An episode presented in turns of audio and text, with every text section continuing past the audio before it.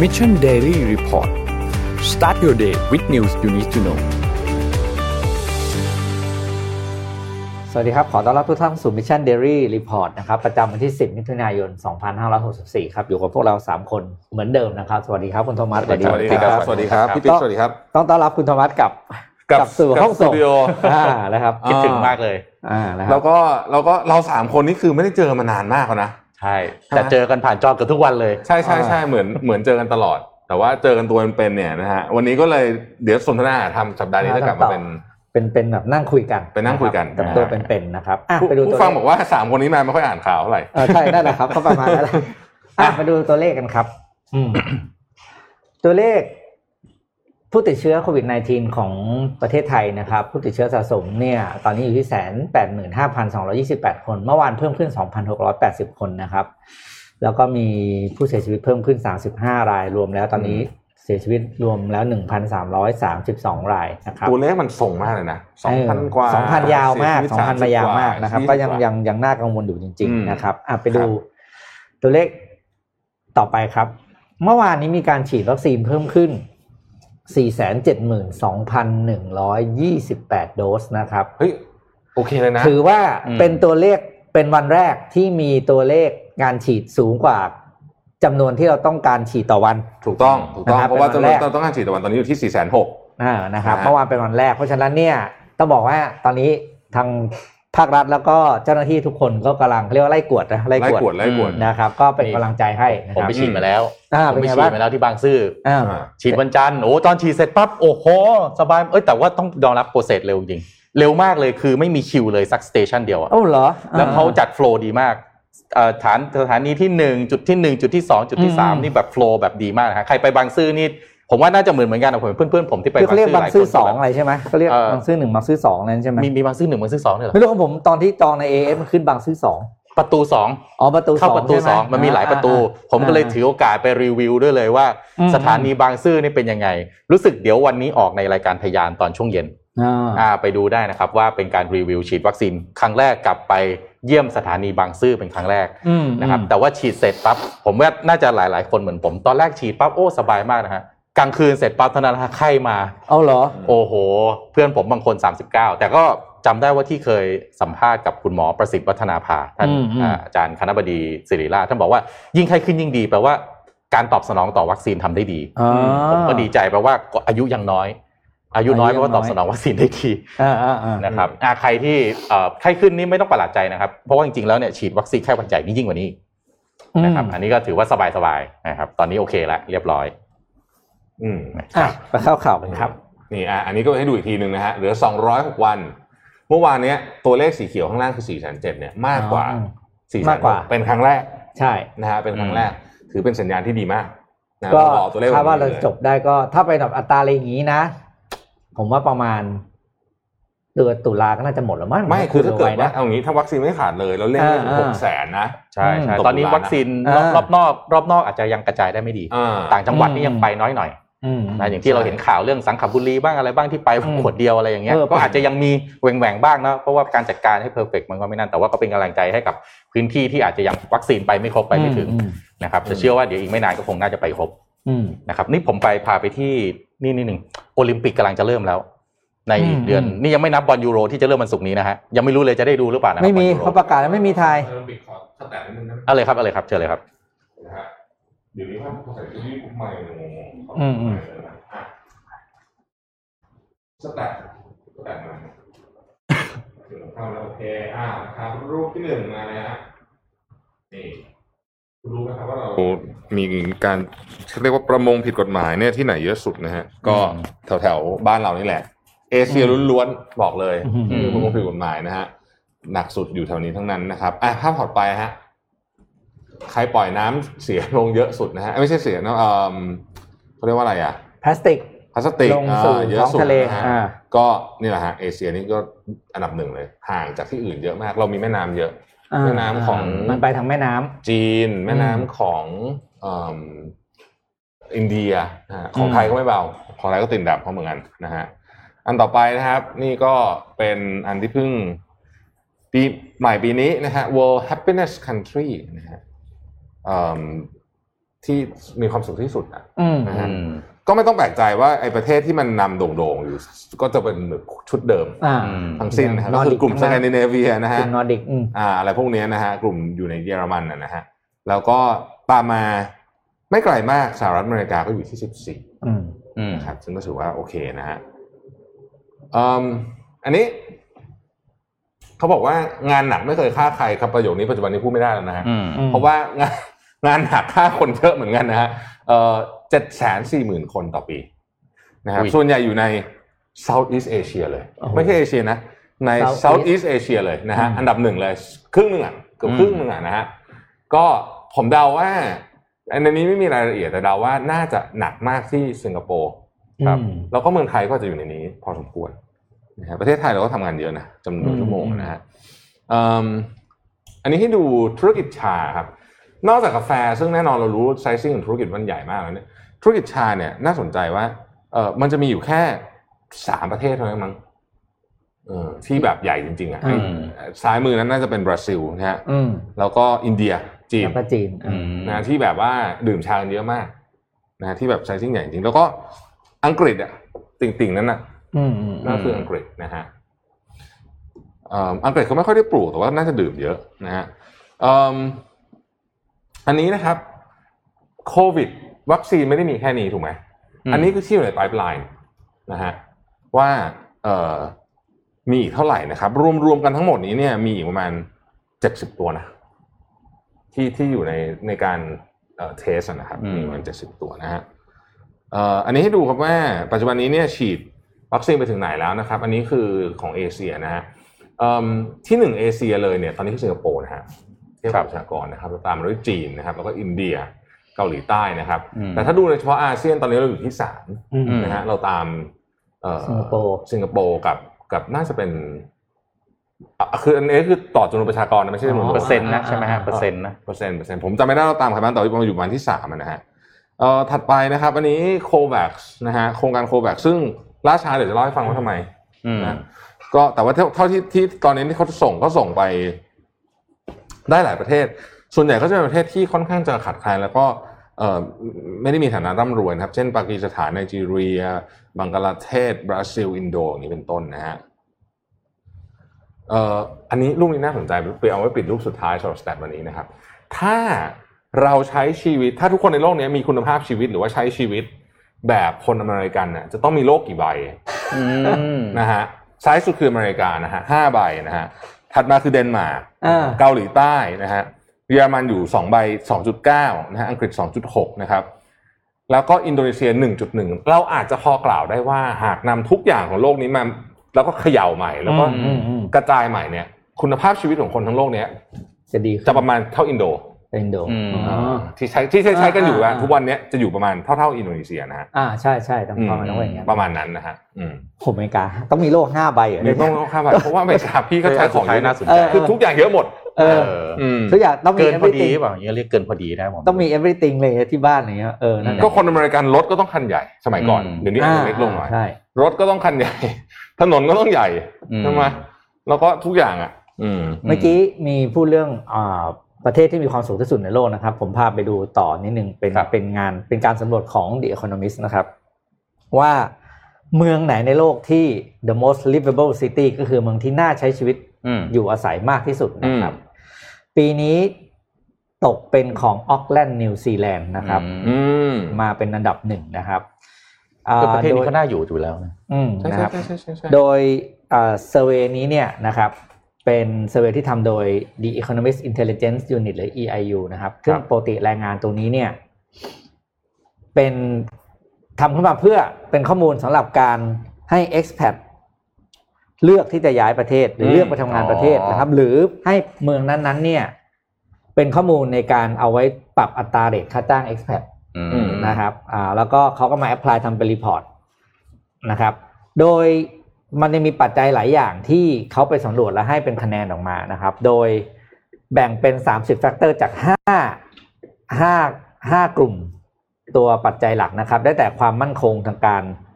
ใช้ชีวิตอยู่อาศัยทางด้านเฮลท์แคร์นะครับ ทางด้านวัฒนธรรมและสิ่งแวดล้อม ทางด้านการศึกษาและ อืม ทางด้านโครงสร้างพื้นฐานนะครับ อืม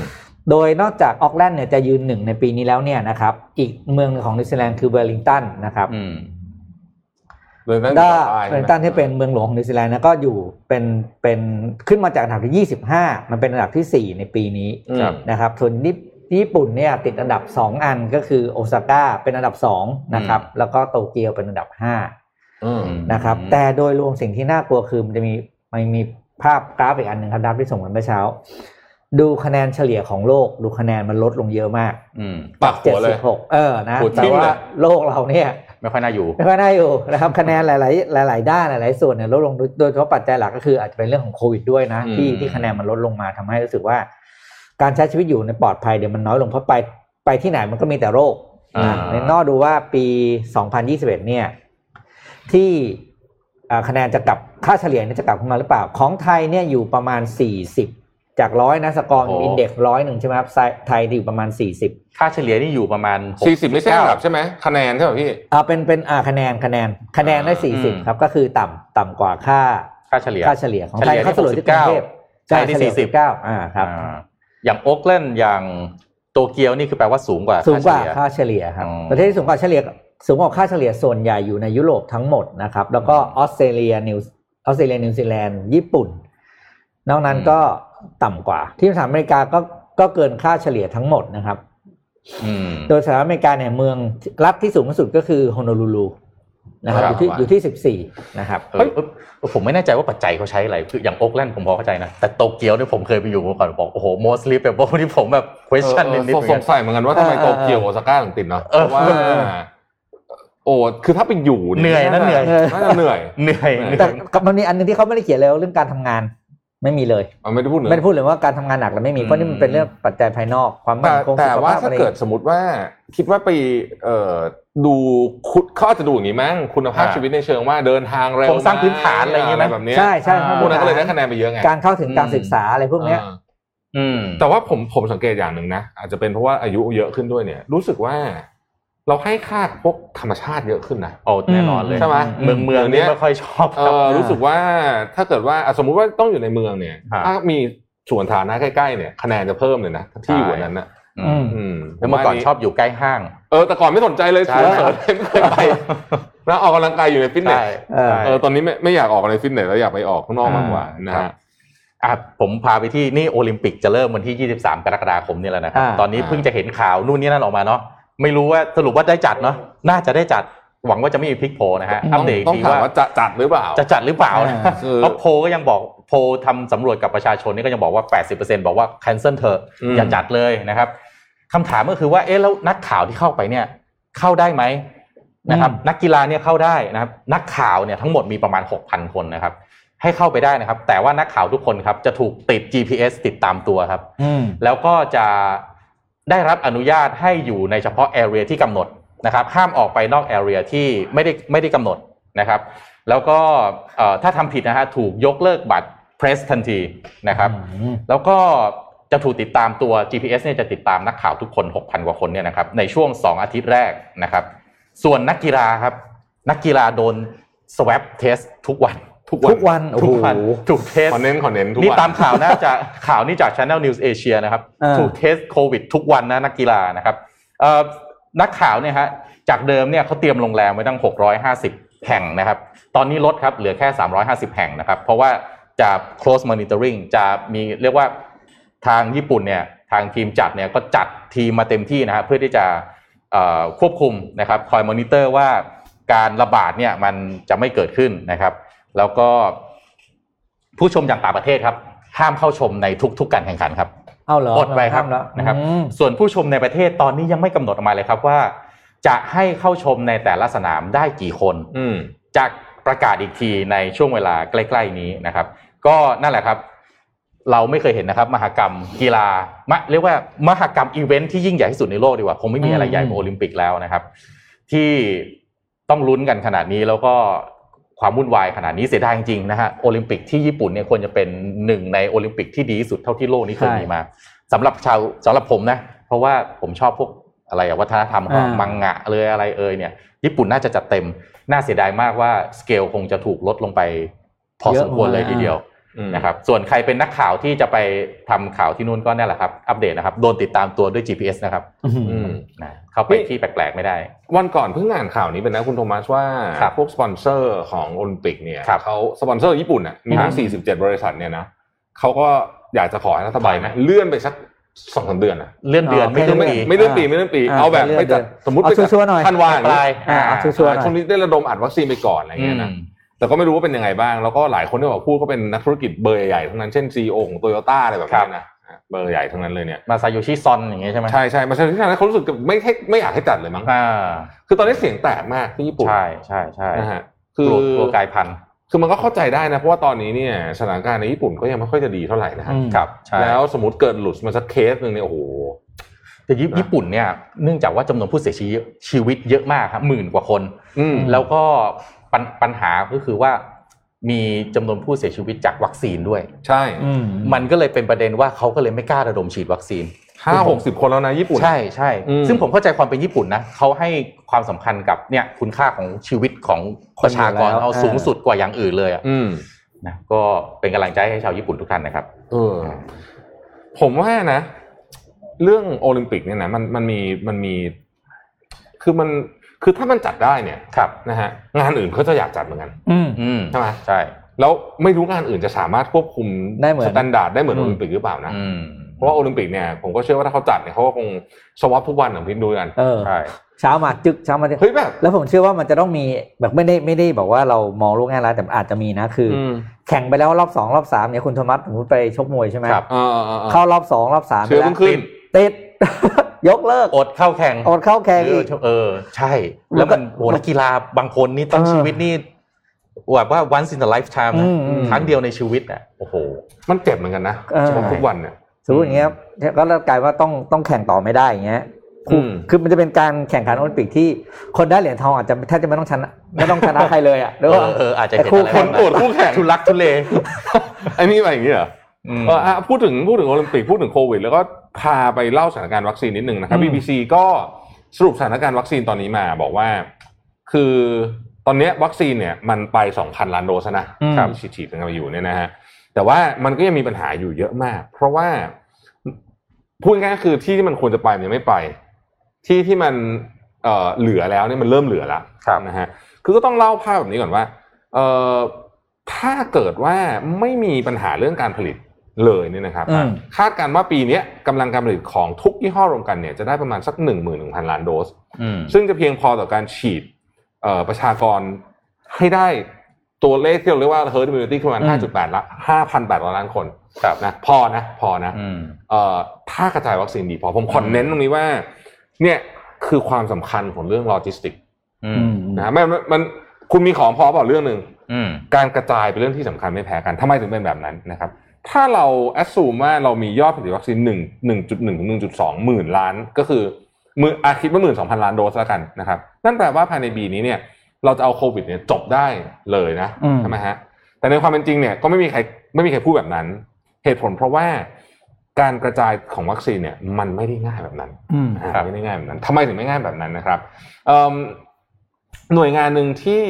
เข้าออกมาพูดเนี่ยนะครับ ก็คือ Duke Global Health Innovation Center ของมหาวิทยาลัยดูกนี่ยนะฮะ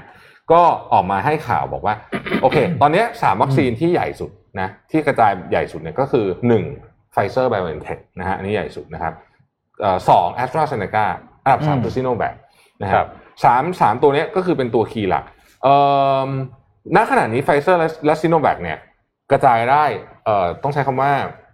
on target อืม อืม นะฮะผลิตได้ on target ขอไว้ไม่ได้กระจายผลิตได้ on target กระจายมันความสามารถรัฐบาลของแต่ละประเทศไม่ได้เกี่ยวกับตัวบริษัทนะฮะแต่ว่า a s t r a z e ซ e c a ยังไม่ on target อืม ถ้าเราติดตามข่าวก็จะทราบว่า a s t r a z e ซ e c a อย่างเงี้ยโดนปรับอยู่ที่กำลังมีปัญหาอยู่ที่ ยัง ยุ โด โรป นอยู่อืม นะฮะ เอิ่มอันนั้นเรื่องหนึ่งเรื่องที่หนึ่งนะครับโอเค รายใหญ่ก็ไม่ได้สามารถผลิตได้ทุกคน อันดับที่สองเนี่ยคือเรื่องของสถาบันเซรุ่มแห่งอินเดีย อืม นะฮะ Serum In- เอ่อ Institute of of India เนี่ยนะฮะซึ่งเป็นฐานการผลิตที่ใหญ่มากๆ ถ้าไม่นับเวลาโรคระบาดนะ ไม่มีโรคระบาดเนี่ยหกสิบเปอร์เซ็นของ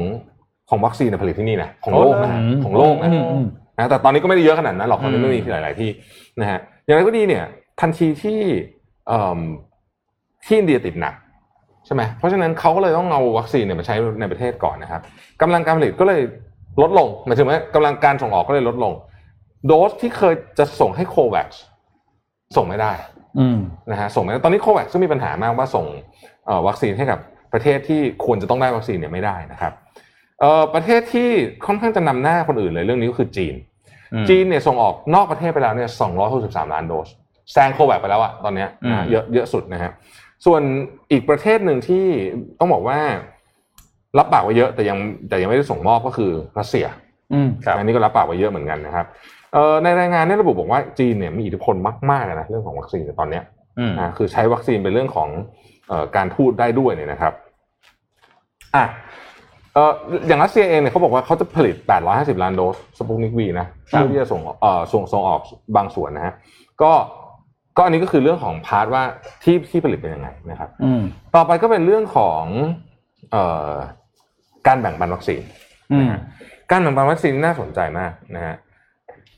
EU EU นะ อืม บวกกับอีก 5 ประเทศคือสหรัฐญี่ปุ่น อังกฤษ บราซิล และแคนาดา ครอบครองวัคซีนทั้งหมด 90%ของโลกตอนนี้ อยู่ที่นี่ อืม นะฮะอยู่ที่นี่ตอนนี้นะครับเอ่อถ้าพูดได้เห็นภาพกว่านั้นก็คือว่า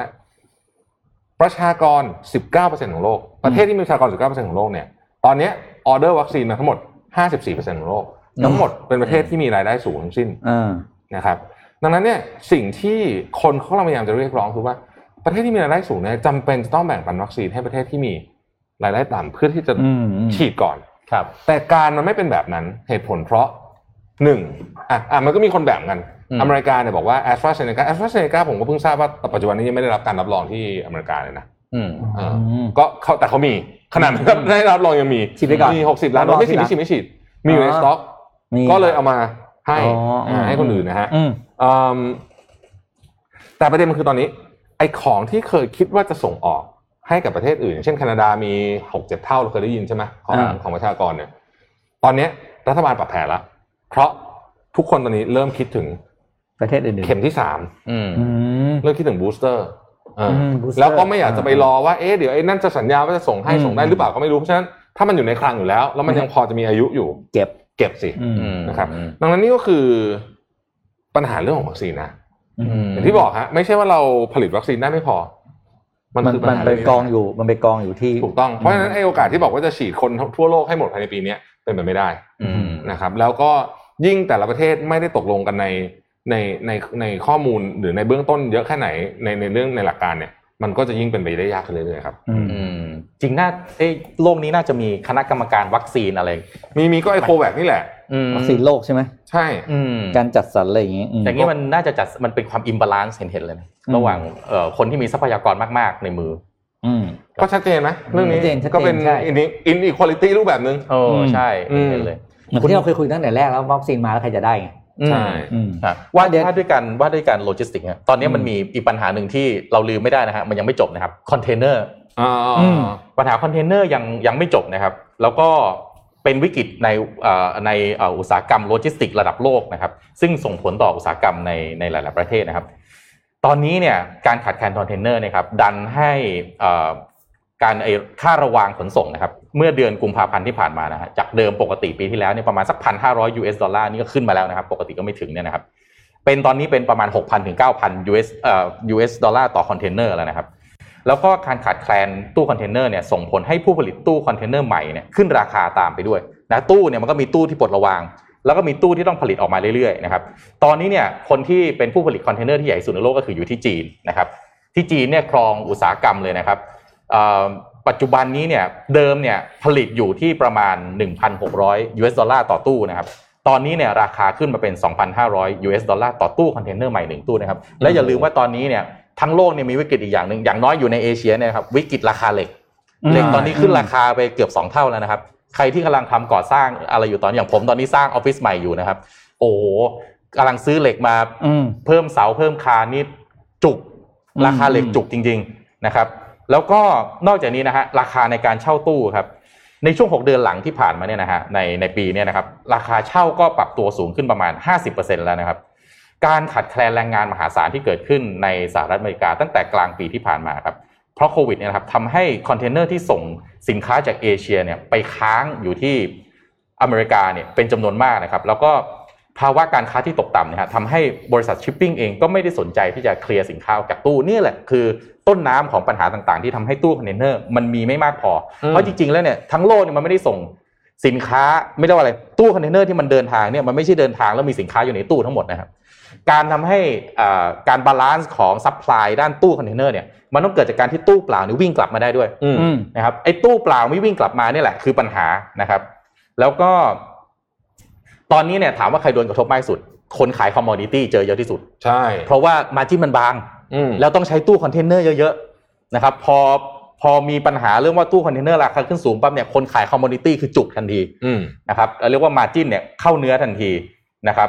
เอิ่มส่วนปัจจุบันนี้เนี่ยผู้ส่งออกหลายรายก็ระบุนะฮะว่าการขึ้นค่าระวางขนส่งเนี่ยมีผลทำให้ผู้ผลิตสิ่งทอในเอเชียเนี่ยต้องปิดโรงงานไปเป็นจำนวนมาก สิ่งทอเนี่ยถ้าพูดก็พูดปัจจุบันนี้ก็ก็เกือบจะเป็นคอมมอดิตี้ชนิดหนึ่ง อืม ใช่ นะเพราะว่ามันเป็นแรงงานเบสไงมันเป็นเลเบอร์เบสใช่ไหมครับเอิ่มสำหรับการส่งออกที่ค้างอยู่ที่ท่าเรือที่รอถ่ายใส่ตู้คอนเทนเนอร์ที่ขึ้นเรือเป็นจำนวนมากเนี่ยครับ กระบวนการเดิมเนี่ยฮะเคยกินเวลาแค่วันถึง 2 วันเท่านั้นเนี่ยก็สามารถที่จะปล่อยตู้เปล่าเนี่ยกลับไปได้แล้วนะครับ แต่ว่าที่ผ่านมาเนี่ยใช้เวลา 1-2 เดือนฮะจึงสามารถที่จะออกจากท่าได้นะครับ แล้วก็ตรงตรงเนี้ยเธอเลยทำให้กระทบไปถึงลูกค้าที่เวลาจะรีออเดอร์ของเนี่ยก็รีออเดอร์ไม่ได้เพราะว่าของเดิมก็ค้างอยู่ในสต็อกคอนเทนเนอร์ก็ไม่มีส่งออกก็ไม่ได้นะครับ ส่วนจีนเองฮะก็ได้รับผลกระทบจากกรณีนี้ไม่น้อยกว่าประเทศอื่น เพราะว่าต้องยอมรับว่าจีนเนี่ยมันส่งออกเยอะมาก ใช่ ๆนะครับ แล้วก็ยิ่งคำนึงถึงการส่งออกที่ส่งสินค้าไปยังสหรัฐอเมริกานะครับ เดือนเนี่ยออกจากจีนนะฮะตกเดือนละ9 0 0 0 0 TEU นะครับ อืม ปัญหาความล่าช้าในการกลับมาของคอนเทนเนอร์นะครับ ยิ่งใหญ่หลวงมากขึ้นนะฮะจนเป็นปัญหาหนักนะฮะตอนนี้ทำให้รัฐบาลจีนเนี่ยต้องสั่งว่าเพิ่มกำลังการผลิตคอนเทนเนอร์เปล่าสำหรับส่งสินค้าทางทะเล ตั้งแต่เดือนกันยายนปีที่แล้วแล้วนะฮะเป็นเอ่อเอ่อกำลังการผลิตเพิ่มอีกอย่างน้อย 2 เท่านะครับเป็น3 0 0 0 0 0 TEU ต่อเดือนให้ได้นะครับ ก็คาดว่าผู้สัมภาษณ์กรณีก็บอกว่าค่าคอนไอไอ้ค่าขนส่งทางเรือเนะฮะค่าคอนเทนเนอร์ที่เราพูดกันเนี่ยนะฮะอย่างน้อยจะสูงแบบนี้ครับ มองข้ามไม่ได้เลยครับ ปีนี้ทั้งปีไม่จบแน่นอนวิกฤตนี้นะครับ อืม ปีหน้าต้องมาดูด้วยซ้ำนะครับว่าจะไอไอหลังจากที่วัคซีนมีการกระจายเรียบร้อยแรงงานกลับมาทำได้ปกติแล้วเนี่ยมีโอกาสไหมที่คอนเทนเนอร์จะกลับมาสู่สภาวะปกติที่มันค่อนข้างบาลานซ์เหมือนเดิมครับ อืม ก็เป็นรอลุ้นนะ เพราะว่ากระทบเยอะสุดๆเลยเรื่องเนี้ย อืม นะ ใช่ใช่ ยังโชคดีนะเนี่ยตอนนี้ที่เงินบาทไม่ได้แข็งไปด้วยอะ โอ้โห อืม ยังอยู่ เจ ใน อ เรทที่โอเค เจออีก นะไม่งั้นนี่จะจะ เออ เรียกว่าหลายเด้งเลยนะฮะ ใช่ครับ แต่ของกันไหม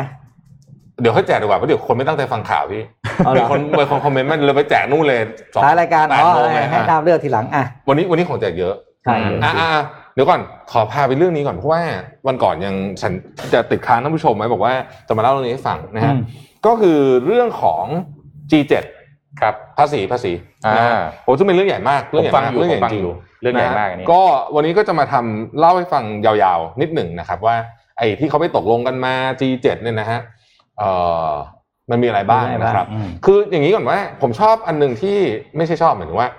ชอบก็ได้คือ คือผมคิดว่าเป็นคำพูดที่ที่ถูกต้องก็คือเขาบอกว่า right company อืม เอ่อ right place right time right rate ประมาณเนี้ยก็คืออ ม อืม คือบริษัทถูกต้อง บริษัทที่ถูกเก็บภาษีถูกต้องอยู่ในที่ที่ถูกต้องก็คือ ครับ คุณทำธุรกิจที่ไหนก็ อืม ก็จ่ายภาษีที่นั่น อ่าน นะฮะเอ่อแล้วก็ด้วยเรทที่ถูกต้องนะฮะยกตัวอย่างขอย้อนความนิดหนึ่งก่อนว่ามันเกิดเรื่องนี้ขึ้นได้ไง คือจริง ๆ เรื่องนี้เนี่ยมันเป็นเรื่องที่เขาพูดคุยกันมานานแล้ว อืม มันเกิดขึ้นจากว่าธุรกิจสมัยนี้ มันเปลี่ยนไปเยอะ ครับ ภาษีวิธีคิดเนี่ยโดยปกติเนี่ยภาษีเราคิดจากเอ่อภาษีบริษัทนะนะ อ่า เราคิดจากเขาเรียก อ ว่า ยู่ เป็ ที่ไหนก็อยู่เจ็บที่นั่น เออไม่แต่เราดูตอนจบ อืม อืม ถูกไหม ใช่ คุณมัสเราคุณมัสพี่ปิ๊กเราเรา ได้ประทับสุดท้าย นิติบุคคล อืม ตอนจบ ใช่ ก็คือเรียบร้อยเสร็จปุ๊บสิ้นปีอ่ะ อืม คุณมีกำไรเท่าไหร่ อืม คุณก็มาจ่ายภาษีเป็นเรทของประเทศนั้นไปนะครับ ธุรกิจแบบดั้งเดิม หรือว่าธุรกิจที่มันเป็นธุรกิจแบบที่เขาทำสมัยก่อนยกตัวอย่างเช่น ไม่ต้องดั้งเดิมหรอกเอาธุรกิจใหม่ๆ ที่ที่ดังๆก็ได้อย่างเช่นสตาร์บัคเนี้ย อืม อืม สตาร์บัคเนี่ยเขาขายในประเทศไทยเนี่ยอ่ะโอเค VAT ต้องเสียอยู่แล้ว อืม ถูกไหมฮะ VAT ต้องเสียอยู่แล้ว เสร็จแล้วเนี่ยบริษัทสตาร์บัคเขาก็มีบริษัทที่เมืองไทย ที่ อืม คอยดูแลสาขาห้าหกร้อยของเขาเนี่ยนะแล้วเขาก็เอ่อกำไรสิ้นปีได้เท่าไหร่ก็ อืม ก็ก็ว่ากันไปนะครับอ่ะก็จ่ายภาษีกันไป ก็แบบนี้ก็โอเค อืม ทีนี้ธุรกิจยุคใหม่มันมันมันไม่เป็นแบบนั้นเยอะประมาณสัก 15-20%ของธุรกิจยุคนี้เนี่ยมันเป็นเรียกว่าเป็นดิจิทัลเซอร์วิสหรือว่า e-service อืม ครับ ง่ายๆเลย เวลาคุณกด boost post Facebook เนี่ยง่ายสุดนะฮะ แล้วก็จะมีบินมาสิ้นสิ้นเดือนใช่ไหม อืม เออ จะเห็นว่าที่หัวเนี่ยมันไม่ใช่ประเทศไทยอ่ะ อืม แล้วถามว่า Facebook ประเทศไทยมีไหมมีครับ มีมีบริษัท Facebook ประเทศไทยนะฮะ ซึ่งรายได้น้อยมาก อืม อืม นะฮะรายได้น้อยมาก ซึ่งก็คงจะทำหน้าที่เป็นเหมือนกับตัวแทนอะไรแบบเนี้ย representative office อะไรอย่างเงี้ยนะฮะ แต่ว่าเงินส่วนใหญ่ที่เป็นเงินหลักๆในการโฆษณาจริงๆเนี่ยกลับไปที่นู่นนะไอร์แลนด์ อืม รู้สึกจะจำไม่ผิดนะฮะเอิ่มเพราะฉะนั้นเนี่ยหลายประเทศเขาก็เลยบอกว่าเฮ้ย ไม่ได้ดิถูกไหมคุณมาเอาเงินคนไทยใช่ไหมทุกอย่างมันเป็นของที่เกิดขึ้นในประเทศไทยเนี่ย ใช่ แล้วทำไมคุณไม่เสียภาษีอะ อืม VAT ก็ไม่เสีย อืม ตอนก่อนหน้านี้นะ ก่อนที่ อืม มีเรื่องภาษีอิเล็กทรอนิกส์ VAT ก็ไม่เสียนะฮะนี่ก็เลยเป็นต้นเหตุว่าทุก ครับ ประเทศก็มานั่งคุยกันนะฮะ อืม ซึ่งจริงๆเขาไม่ได้เพิ่งคุยกันอาทิตย์นี้นะเขาคุยกันมานานมากแล้ว อืม ถ้าเราติดตามข่าวมาตลอดเนี่ยจะบอกว่าเรื่องเนี้แต่มันตกลงไม่ได้ที อืม นะครับอเมริกาก็จะเอาแบบหนึ่งอ่านู่นนี่ก็จะเอาแบบหนึ่งจนในที่สุดเนี่ย ข้อตกลงอันนี้เนี่ยก็สำเร็จในเบื้องต้น อืม นะฮะเบื้องต้นก่อนนะดีเทลว่าไงเนยว่าอีกทีหนึ่งนะครับ ก็คือหลักการก็คือว่าเอาล่ะ คุณไม่ต้องไปมีภาษีอิเล็กทรอนิกส์อะไรของแต่ละที่หรอกเรามากำหนดภาษีให้มีมินิมัม tax rate ก็คือไม่มีประเทศไหนที่โดยคอนเซ็ปต์นะเขาจะไปชัก อืม ชวนทุกประเทศเนี่ยบอกว่า คุณมากำหนดภาษีมินิมัมที่ 15เปอร์เซ็นต์ ห้ามมีใครต่ำกว่านี้ เออห้ามมีใครต่ำกว่านี้ ห้ามตัดราคา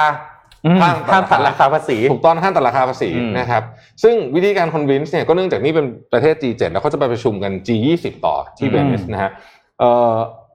เขาก็ใช้คือคือการบังคับใช้มันคงไม่ได้สามารถจะไปบังคับอำนาจอธิปไตยของประเทศอื่นได้ แต่ว่าเขาสามารถบังคับทางอ้อมๆได้ถ้าเขาจะเอาจริงนะครับเพราะประเทศเหล่านี้ก็ถือว่าเป็นประเทศที่มีอำนาจมากนะครับ อืม ขั้นตอนต่อไปหลังจากนี้จะเป็นยังไงนะฮะเอ่อประชุม G7 เสร็จแล้วจะไปประชุมดีเทลกันเพิ่มเติมใน G20 อืม อืม ก็จะไปประชุมกันในกลุ่มสมาชิกของประเทศ OECD อืม นะครับซึ่งพอถึงจังหวะ OECD เนี่ยก็จะมีการลงดีเทลเลยว่ามันจะจืดๆๆยังไงบ้างเนี่ยนะครับซึ่งตรงนั้นเนี่ยเอิ่มมันจะละเอียดมากนะครับมันจะละเอียดมากทีนี้ก็คือต้องบอกว่าตัวแปรสำคัญอันหนึ่งของของดีลวันนี้เนี่ยนะครับ ก็คือว่าเอ่อกลุ่มประเทศ OECD นะครับกลุ่มประเทศ OECD เนี่ยมี 139 ประเทศนะฮะแล้วก็ถ้าเกิดว่าสามารถ convince กลุ่มประเทศ OECD ได้เนี่ยนะฮะ เขาคาดการณ์ว่าจะมีการเก็บภาษีโดยภาพรวมเนี่ยได้ประมาณ 5 0 0 0 0 0ถึง80,000 ล้านดอลลาร์สหรัฐในเบื้องต้นในปีแรก อืม นะครับ ซึ่งเยอะมาก ครับ เยอะมากนะฮะ แล้วก็ แล้วมันจะสำเร็จหรือไม่สำเร็จยังไง อันนี้ให้ดูรูปนี้น่าสนใจมากในแง่มุมไหนรู้ไหมฮะ ซ้ายมือเนี่ยคือรายได้ revenue per head นะฮะ ครับ ของของบริษัทที่จดทะเบียนอยู่ในเบอร์มิวดา อืม เคมันไอแลนด์ อืม British Virgin Island สเกลที่คุณเห็นข้างซ้ายเนี่ยเขาเรียกว่าล็อกสเกล อืม อืม ล็อกสเกลก็คือ ไม่ได้เป็นสเกลเป๊ะๆมันขึ้นมาเป็นระดับล็อกกริทึมอ่ะนึกออกไหม อ่ามั มันขึ้นเยอะนะฮะมันมองไม่ค่อยละเอียดแต่ผมจะอ่านให้ฟัง ประเทศอย่างเช่น อเมริกาหรือว่าเกาหลีใต้นะฮะหรือว่านอร์เวย์นะพวกนี้นะนะฮะคนหนึ่งคนพนักงานบริษัทหนึ่งคนเนี่ยเจเนเรตรายได้ประมาณห้าหมื่นเหรียญ โอ้โห นะห้าหมื่นเหรียญต่อคนนะกำไรนะ อืม นะเยอะไหม เดี๋ยวกำไรนะ ไม่ใช่ revenue นะ กำไรกำไรของผู้ผลิต โอ้โห profit ห้าหมื่นเหรียญ แม่เจ้า ต่อคน เยอะไหม เยอะมาก เยอะแล้วใช่ไหม แต่พนักงานของบริษัทที่จดทะเบียนอยู่ที่เมอร์วิลดา อืม profit ต่อคนคือ 50 ล้านเหรียญ โอ้โห อันนี้ กลับไปภาพเมื่อกี้ขอกลับไปภาพ โอ้ย ดง อันนี้ ย้กลั อั บไปนภาพ เรียวมาก เห็นไหม อะไรวะเนี่ย เนี่ยไอ้บนบนๆซ้ายๆน้ำเงินน้ำเงิน เออ ฟ้าฟ้า เออ อันเนี้ยแล้ว 50 ล้านเหรียญภาษีเท่าไหร่ครับศูนย์นะ เออเออ เออ ภาพเนี้ยเป็นภาพที่ทำให้เราอาจจะพอบอกได้ว่า อ๋อ ไม่ได้แล้วล่ะ อืม นะต้องหาทางทำอะไรสักอย่างหนึ่งนะครับ อืม อันนี้ก็คือก็คือมุมนี้วันก่อนเพื่อนอธิบายผมอธิบายอีกทีหนึ่งมันไม่ใช่แค่เรื่องภาษีอิเล็กทรอนิกส์ ครับ เขาต้องการจะเอาไอ้เบอร์บิวดาเคแมนไอแลนด์บริติชวอชิงตันพวกเนี้ย อืม ออกจากแผนที่โลกไปเลยหมายถึงว่า เขาออกจากแผนที่โลกหมายถึงว่า เลิก ห้าม การเป็น อืม การเป็นที่ เป็น offshore company พัก อะ ภาษีอะ อ่า หรือว่า tax haven เนี่ยต้องเลิกเลย อืม คือจะไม่ให้มีเรื่องนี้อีกแล้ว ครับ นะครับทุกประเทศจะต้อง 15%มินิมัม อืม นะฮะ อืม ประเทศเหล่านี้เนี่ยพึ่งพารายได้จากบริษัทที่เข้าไปจดทะเบียน ครับ แท็กไม่มีก็จริง แต่ว่าเขาได้ค่าธรรมเนียมเยอะ อืม 80%ของรายได้ของประเทศ อืม ซึ่งมันคือเอาจริง ๆ แล้วมันไม่แฟร์กับหลายธุรกิจผมว่า ถูกต้อง เนาะ มาก เพราะว่าธุรกิจที่จะทำแบบนี้ได้ก็ต้องมีกำลังพอสมควร ใช่ ใช่ เอส SME ไปไม่ได้หรอก ไม่มีทาง ไม่ได้ ไปเปิด ไม่ได้ offshore ไปก็ไม่ company ถูกแล้ว เอาอธิบายอีกทีนึ งว่า มันมีวิธีการหนีภาษีเยอะมากขอขอ อืม ได้ใช้คำว่าบริหารจัดการภาษีเพราะวิธีนี้ก็ไม่เชิงผิดกฎหมายซะทีเดียวนะวันนี้ อ่า ไม่ผิด มันเป็น ไม่ผิดหรอก อืม ก็ก็ทำได้แหละเพราะว่าบริษัทใหญ่ๆก็ทำกันเยอะ วิธีการหลีกเลี่ยงภาษี หรือว่าวิธีการบริหารจัดการภาษีของบริษัทเหล่านี้อ่ะบอกกันตรงๆก็ทำแบบงั้นมันก็มีวิธีการที่ซับซ้อนวิธีการที่ง่าย เอาแบบง่ายๆแล้วกันพี่ปิ๊ก อืม ปีนี้กำไรพันล้าน อืม โหต้องเสียภาษีสองร้อยล้านใช่ไหม อืม ใช่ นไทย หมายถึง เยอะอะ เออ เยอะนะรู้สึกแบบ ไม่ว่าคุณจะรู้สึกไงตามไม่อยากเสียภาษีสองร้อยล้านทำไงดีฮะ อืม ทำไงดี ถ้าคุณเอาบริษัทคุณโทมัสมาจ้าง ครับ โอเคอ่ะพี่ปิ๊กกำไรน้อยลง อ่า แต่บริษัทคุณโทมัสก็กำไรเยอะขึ้นอยู่ดีอ่ะ อ่า อ่า มันภาษีคุณโทมัสต้องเสียอยู่ดีถูกไหม ใช่ อ่ะไม่ได้เออวิธีนี้ไม่เวิร์กเอาไงดี อืม อ่ะพี่ปิ๊กก็ไปจดบริษัท อยู่ ปิ๊กกู้อยู่ที่ มาเซโดเนีย British Virgin Island อ่า อะไรเงี้ย อ่า เคแมนอะไรเงี้ยเออ ไอ้บริษัทปิ๊กกู้เนี่ยก็เป็นบริษัทที่อยู่ใน เขาเรียกว่าเป็นสำนักงานออฟฟิศหนึ่งที่มี อ่า บริษัทอยู่นั้นเนี่ยห้าพันบริษัท อ่า แอดเดรสนะห้าพันบริษัท อื นะ ม เป็น PO Box แล้วปิ๊กกู้เนี่ยก็มาบอกว่าเออขอชาร์จค่าที่ปรึกษา อ่า อ่า สักแปดร้อยล้าน อ่า อืม นะ ไม่รู้ปรึกษาอะไรแพงมาก เออ ใช่ เพราะฉะนั้นพี่พี่เหลือกำไรสองร้อยล้านใช่ไหม อืมใช่พี่เสียไปที่สี่สิบล้านโอเคอ่ะแฮปปี้ อืม แฮปปี้ปิ๊กกู้เนี่ยก็มีเงินแปดร้อยล้านเนี่ยเข้าไปแล้วเงินแปดร้อยล้านเนี่ยไม่เสียภาษีสักบาทเพราะว่าบิสทรจิเนอร์แล้วไม่เสียภาษี มันอ่าประเทศไมมีภาษี นะฮะแล้วเขาก็เอาเงินเนี้ยเดี๋ยวก็ไปโยกคือวิธีการโยกเงินสมัยนี้มันไม่ไม่ยากละ อ่าน นะ อื ฮะ ม จะเอากลับเข้าเมืองไทยยังได้ ใช่ อืมเพราะฉะนั้นมันก็ไม่แฟร์อะ ถูกต้อง มันก็ไม่แฟร์ใช่ไหมแล้วก็หลายคนบอกว่าเฮ้ยมันก็ต้องเลิกกันละถ้างั้นอ่ะนะครับเอิ่มโอเค ทีนี้ภาพต่อไปฮะใครจะโดนก่อน อืม เรื่องนี้ คือช่วงนี้เนี่ย บริษัทเทคโนโลยีค่อนข้างงานเข้า ครับ ต้องบอกเลยนะฮะคือเขาพูดเลยแหละว่าเขาทาร์เก็ตบริษัท ก่อนเลย เฟซบุ๊ก อ่า กูก็อะไรพวกเนี้ยนะโดนก่อนแน่นอน คือพิลล่าที่หนึ่ง อืม นะคือพิลล่าที่หนึ่งนะครับเพราะว่าเอิ่มบริษัทพวกนี้เนี่ยมี ใช้คำว่าอะไรดีอะลักษณะธุรกิจมันเป็นแบบเนี้ย ครับ อืม คือมันเป็นแบบ เป็นเท ท คเวส ำตั้ง เราสา อยู่ มารถ ที่ไอร์แลนด์มาเก็บ อ่า เงินคนที่ประเทศอื่น แต่ ได้ operate ในทุกประเทศ ไม่อาลไม่ได้ละนะฮะก็จะไม่ได้ละ ซึ่ง Facebook กูก็เองก็ออกมาบอกว่า ดี อืม นะ อืม แบบว่า ดีแล้วอู้จริงๆแล้วเนี่ยเราสนับสนุนให้เก็บภาษีเราเพิ่มขึ้นนะผมงงมากเลยครับพูดพูดอย่างนี้จริงๆนะ เออเออ แล้วผมเลยบอกว่าแล้วทำไมตอนแรกไม่ให้จ่ายล่ะครับอันนี้งงจริงนะ แต่ว่าโอเคอะล่ะโอเค คือจะมาบอกว่าแบบไม่ไม่ไม่ผมไม่ยอมจ่ายก็ไม่ได้ถูกไหม อืม มันต้องโดนทั่วโลกรุมประนาม อืม ก็ทาง Facebook Google แล้วต่างๆ ก็บอกว่าโอเค ไม่มีปัญหาครับเราก็จ่ายได้นะฮะ อืม นี่ก็เป็นสเตจที่หนึ่งสเตจที่สองก็จะไปถึงบริษัทอื่นๆด้วย อืม อืมนะ เขาก็จะบอกว่าเขาก็พร้อมจะเสียภาษีแหละแต่ ใช่พร้อม กฎหมายมันไม่รู้จะเก็บเขายังไง ไม่กล้างัดหรือเปล่าเอ้ยเออเห็นบอก ไม่ เป็น G7 ไง ไม่แต่ เออ จริงๆจริง ๆ แล้วเนี่ยวิธีการง่ายมากเลยนะ คุณก็จด คุณก็จดทะเบียนที่แคลิฟอร์เนียสิที่คุณ เออ นั่งอยู่อะ ใช่ แค่นี้ก็จบแล้ว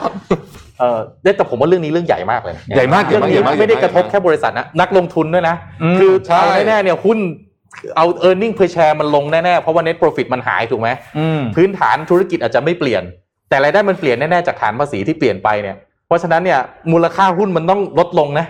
แล้วต้องสิ่งที่จะตามมาคืออันดับเวลทั้งหลายของโลกอ่ะ เออ นี่ก็ พวกท็อปท็อปทั้งหลายอ่ะ อย่างเบโซอย่าง อืม ซักเกอร์เบิร์กอย่างทั้งหลายอ่ะ คือพวกนี้ อัดับมั เสีย ปลี่ ภาษี แ น้อยกว่าความเป็นจริงเยอะมากนะครับ เยอะมาก ถ้าเราคิดว่าเรา ใช่ เสียภาษีกำไร 20%แบบนี้นะ พวกนี้ก็เสียน้อยกว่านี้เยอะ ใช่ เสียน้อยกว่านี้เยอะนะฮะ มั ซึ่งตอน เป็ นี้ ความ เนี่ย ต่างที่น่ากลัว แต่ผมว่าดีมันทำให้ไอ้ไอ้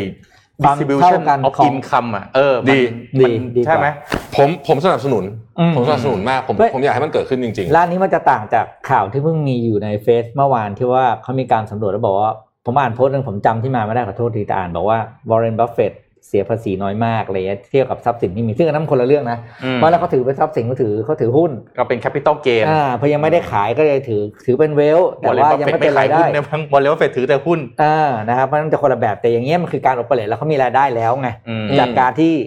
เราไปซื้อโฆษณาเขาเราไป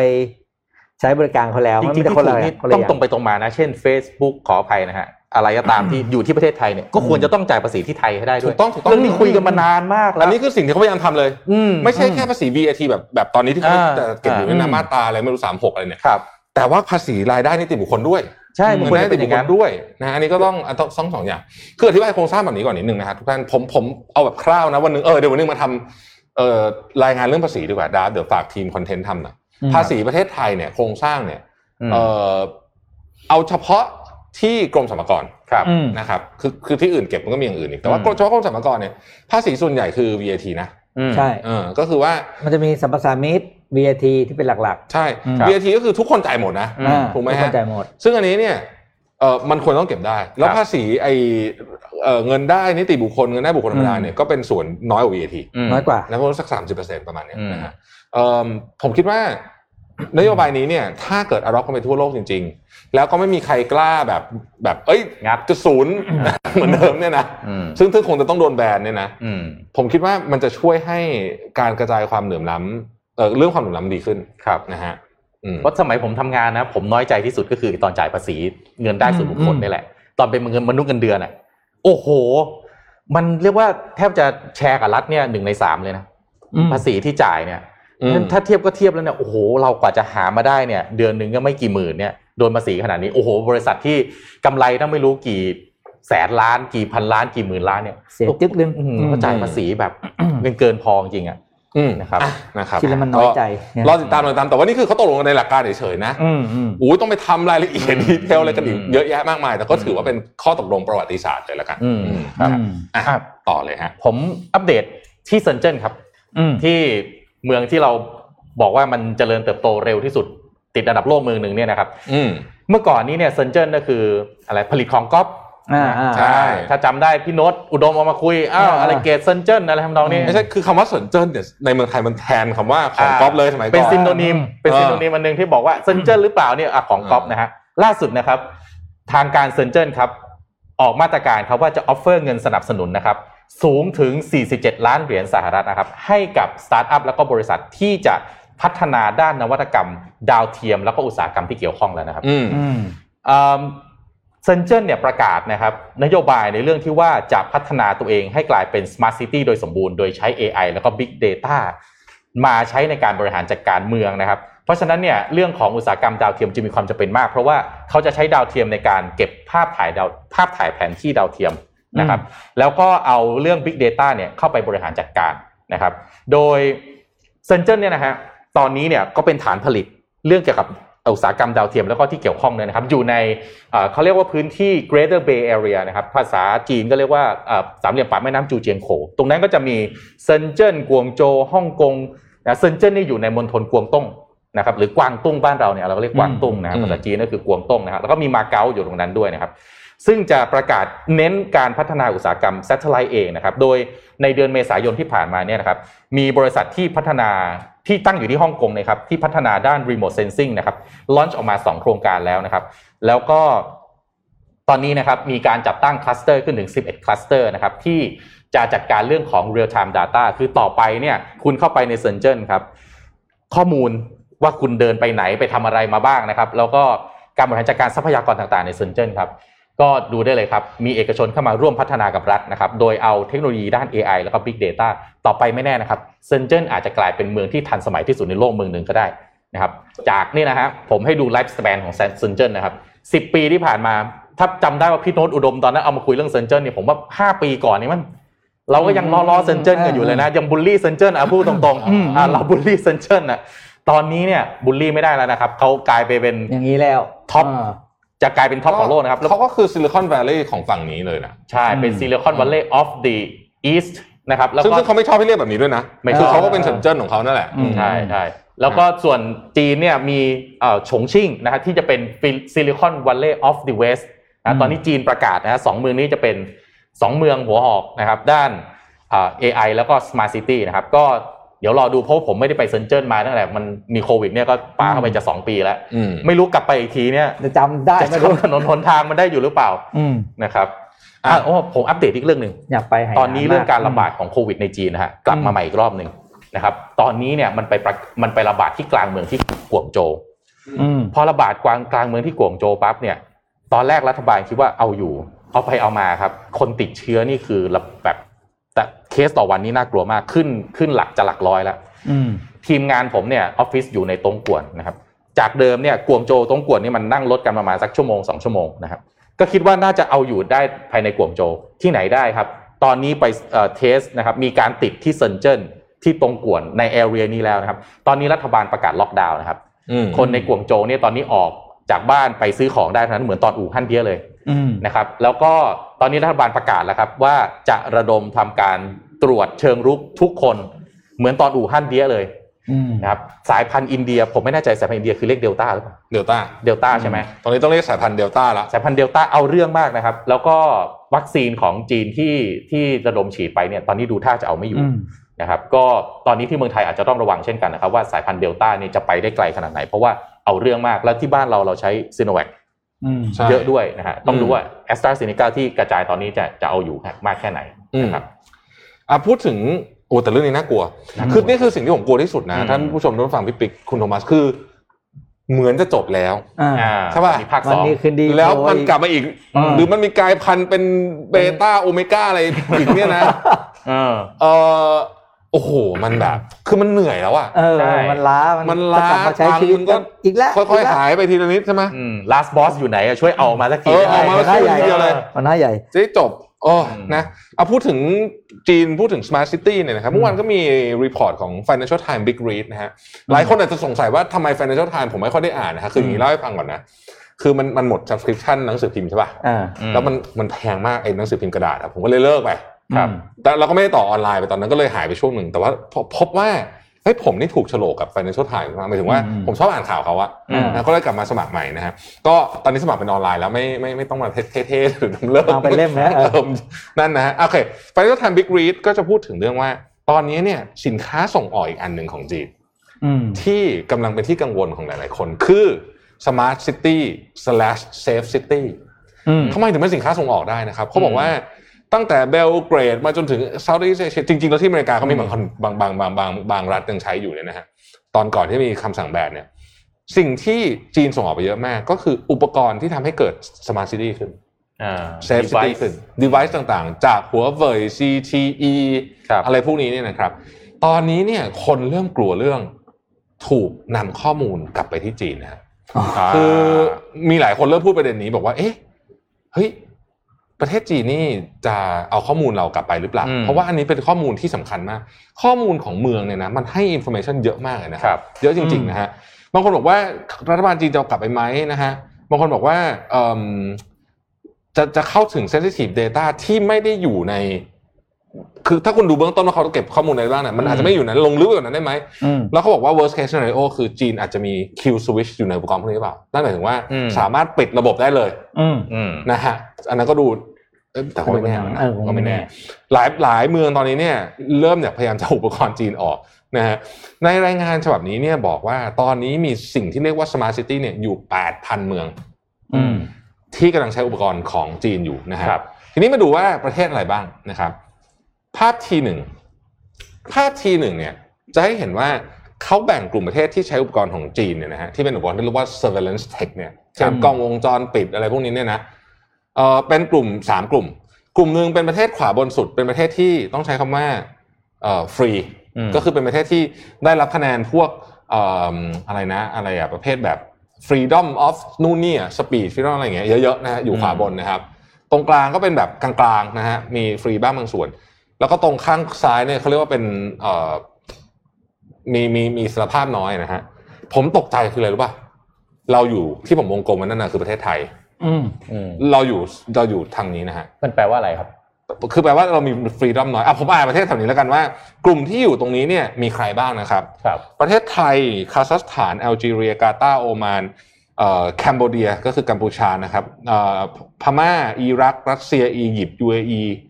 เวเนซุเอลา อุซเบกิสถาน บาห์เรน อาเซอร์ไบจานซาอุดิอาระเบีย แล้วก็คาเมารูนครับ อันนี้คือกลุ่มซ้ายมือสุดนะฮะ คือเขาบอกว่า คือคือในนี้เขาเขียนไว้เลยว่ากลุ่มประเทศเหล่านี้มีแนวโน้มจะใช้สินค้าจากจีน หมายถึงว่าอุปกรณ์เซอร์เวลนซ์จากจีนค่อนข้างเยอะ เพราะว่าเอิ่มเหมือนกับคอนโทรลมันดีกว่า จะบอกว่ามีความเสี่ยง ที่จะโดน ที่จะใช้อุปกรณ์จีนแล้วโดน มี ไฮแจ็คข้อมูลบางอย่างไปอะไรอย่างเงี้ย คือคือ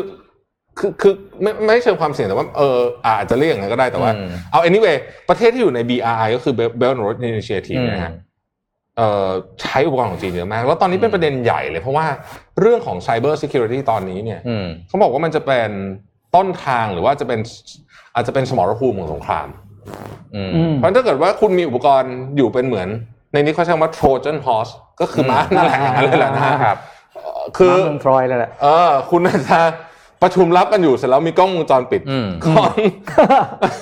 อยู่เนี่ยนะ มีคนร่วมประชุมด้วยจาก แล้ทาวก็ ง มัน ไกล ก็ก็ทางตะวันตกเขาก็กังวลประเด็นนี้กันพอสมควร อืม นะซึ่งมันก็ก็ก็น่าสนใจเหมือนกันว่า ตอนนี้เนี่ย บริษัทเหล่านี้เนี่ยจะจะคอนวินลูกค้ายังไง อืม นะฮะอเมริกาจำได้ไหมเขามีแบล็คลิสต์ 59 บริษัท ใช่ ตอนนี้ยังไม่ปลดเลย ยังไม่ปลดเลยนะฮะในนั้นก็จะมีหัวเว่ยต้าหัว SMIC อะไรพวกนี้อ่า ทั้งหลาย พวกนี้ใหญ่ๆทั้งนั้นเลย ที นะฮะ เอ่ออันนี้ก็เป็นอีกอีกเรื่องหนึ่งที่ผมคิดว่าเออน่าสนใจเหมือนกันว่า อืม เออจะทำไงเพราะว่าอุปกรณ์ Smart City แล้วคำถาม Choice ทางเรื่องอื่นคืออะไร อืมอ่า ก็คือของสหรัฐ ซึ่งแพง อืม แพงกว่าเยอะอะนะเออ คือถ้ากล่าวหาว่าอุปกรณ์ของจีนใส่มีโทร j ันฮอสนี่แบบกำลังบอกว่าของจีนมีไวรัสทุกตัวนะ ก็เรียกว่าเป็นข้อกล่าวหาที่ค่อนข้าง โอ้ชาเลนจิ่งสำหรับรัฐบาลจีนที่อาจจะต้องแก้ต่างว่าของตัวเองมีจริงหรือเปล่านะ ใช่ใช่ใช่คือผ แต่ ม เรา ว่า ก็ไม่ค่อยเห็นรัฐบาลจีนออกมาบอกนะว่ามีไม่ เขาไม่ มี หือไม่อือไงไม่ตอบ อืม คุณไปคุณจะพูดอะไรก็พูดไปเขาไม่ตอบ เอ อื อ มคือคือแต่มันน่าสนใจอ่ะในในในดูข่าวนี้แล้วเนี่ยผมขออนุญาตกระโดดไปอีกหนึ่งอันเนี่ยนะครับ ซึ่งซึ่งพูดถึงเร็วๆนะฮะคือมันมีรายงานใน The Economist ผมอยากให้ทุกคนไปตามอ่านมากเลย ผมชอบรายงานฉบับนี้มากชื่อ The New Geopolitics of Global Business ครับ มันยาวมันยาวเพราะฉะนั้นเอ่ออยากให้ลองไปอ่านกันเองมันเป็นเล่มล่าสุดนี่แหละนะฮะ เมื่อวาน คือเขา เปิดอ่านดูแล้ว ยอมแพ้ เอ อคือเขาบอกว่าอย่างนี้ ต้องใช้เวลาสักเสาร์อาทิตย์อ่ะแล้วก็สรุปมา ย้อนหลังกลับไปปี อืม 2000สำหรับหลายท่านที่เป็นคนอายุน้อยๆปี 2000 อาจจะนานมาก ครับ แต่สำหรับพวกเราปี 2000 ไม่ได้นานมาก อ่า ผมยังจำได้เลยว่าตอนปีใหม่ปี 2000 น่ะ ไอ้ไอ้ Y2K ปเข้าดาวน์ที่หน ไอ้ Y2K อ่า ไอ้ Y2K ไม่ Y2K ไวทูเคกัน นะ นะ ฮะ อืม ย้อนหลังกลับไปปี 2000 เนี่ย ตอนนั้นเนี่ยนะครับ อเมริกาเนี่ยเละมาก เพราะว่า 2001 .com crisis จำได้ไหม อ่า ตลาดหุ้นเละไปหมด จีนก็ยังแบบก็ก็แก๊กๆจงเป็นแบบ privatize บริษัทไม่ได้ ตอน เล นั้ ย น แบ เนี่ย บ สัญจรยุครุ่งเรืองอ่ะตอนนั้น เออ สัญจรยุครุ่งเรือง รุ่งเรืองนี่คือรุ่งเรืองของก๊อฟนะ ใช่เรื่องของก๊อฟคือ นะฮะ คือที่ ยังไม่ มา ได้ เล มี ยอ่ะอ่า เทคคอมพานีไม่มีอะไรเลย ไม่มีอะไรเลย นะครับ อืม เอ่อตอนนั้นน่ะที่ยุโรปดูดี อืม อืม ตอนนั้นที่ยุโรปดูดีนะครับ ตัดภาพมา 20 ปี อืม สถานการณ์ตอนนี้คืออะไรรู้ไหมฮะสถานการณ์ตอนนี้ก็คือว่ามันมีอยู่แค่สองประเทศเท่านั้นเองอะ อืม ที่ทรงอำนาจในทางเศรษฐกิจจริง อืม ๆ 20 ปีนี้ทำให้อเมริกาและจีนเนี่ย เติบโตขึ้นมามโหฬารมากอ่ะ อืม ทำฉายภาพให้เห็น 100 บริษัทที่ใหญ่ที่สุดในโลก อืม นะครับ100 บริษัทที่ใหญ่ที่สุดในโลกเนี่ย ในปี 2000 มีบริษัทจากยุโรป 41 บริษัทก็คือ 40% ครับ ปีนี้เหลือ อืม อืม 15 ที่เหลือทั้งหมดเป็นบริษัทของ อเมริกาและจีน อเมริกาและจีนอาจจะมีแซมแซมอันที่ประเทศอื่นไม่ได้ตัดทิ้งไปแต่อเมริกาและจีนเนี่ยคือที่เหลือทั้งชาร์ตเจ็ดสิบกว่าเปอร์เซ็นต์นะฮะ อืม คำถามคือเฮ้ยมันเกิดอะไรขึ้นอ่ะ ให้แล้วยุโรปนี่บริษัทเก่าแก่ทั้งนั้นด้วยไหม ใช่ ส่วนจีนกับอเมริกาเนี่ยบริษัทใหม่ๆทั้งนั้น อ่ะ อืม คุณธวัฒน์พูดประเด็นนี้ผมก็เลยจะบอกต่อเลยว่า ในบริษัทที่อายุน้อยกว่า 25 ปี อืม นะครับ และมีมูลค่าบริษัทเกิน1แสนล้านเหรียญสหรัฐ ครับ นะครับ เป็นบริษัทของอเมริกา8นะฮะเอิ่มเป็นบริษัทของจีนอีกเอ้ยบริษัทของอเมริกา 9 บริษัทของจีน 8 แล้วก็เป็นของยิปอะไรเงี้ยเป็นเอเชียสักอันหนึ่งอ่ะ ครับ เอิ่มอีกสองอะไรเงี้ย อืม ยุโรปไม่มีเลย โอ้โห ศูนย์ อืม นั่นหมายความว่ายุโรปเนี่ย ไม่เป็นเพราะโดนซื้อไปแล้วหรือเปล่า อาจจะโดนไม่ไม่รู้อะแต่ว่าหมายถึงว่า อ่าอ่ายุ ยุโรปเนี่ย มันขึ้นมาไม่ได้อะ ขึ้นมาไม่ได้ อืม บริษัทใหม่ขึ้นมาไม่ได้ อืม นะฮะคำถามก็คือว่ามันเกิดอะไรขึ้นที่ยุโรป อืม อืม อืมเขาบอกอย่างนี้ครับยุโรปเนี่ยด้วยนโยบายของ EU การรวมกันของ EU ความคล่องตัวมันลด ครับ พอความคล่องตัวมันลดปุ๊บเนี่ยเรื่องของการลงทุนเรื่องของ activity กระบวนการต่างๆ มันซับซ้อนขึ้นกว่าเดิมเยอะนะครับ ถ้ามองให้เห็นภาพแบบนี้นะครับ อเมริกาเนี่ยมี contribution ต่อ GDP ของโลกเนี่ย24% อืม ครับ แต่สิ่งที่เรียกว่า business activity อืม GDP ก็เรื่องหนึ่งนะ business activity คือนะครับเอิ่ม share of global stock market capitalization public offering proceeds venture capital funding อะไรอย่างเงี้ย อืม พวกเนี้ยคือ business คุณ activity อ่า อเมริกามี GDP 24%แต่มี business activity ของโลกเนี่ย48% อ่า พูดง่ายๆคือกิจกรรมเยอะมาก และกิจกรรมเนี่ย อืม เดี๋ยวมันจะส่งผลไปต่อ GDP ทีหลัง มี transaction transaction เยอะ อ่า ประเทศจีนเนี่ย 18%ของ GDP 20%ของ business activity อืม นะครับ ก็เยอะกว่า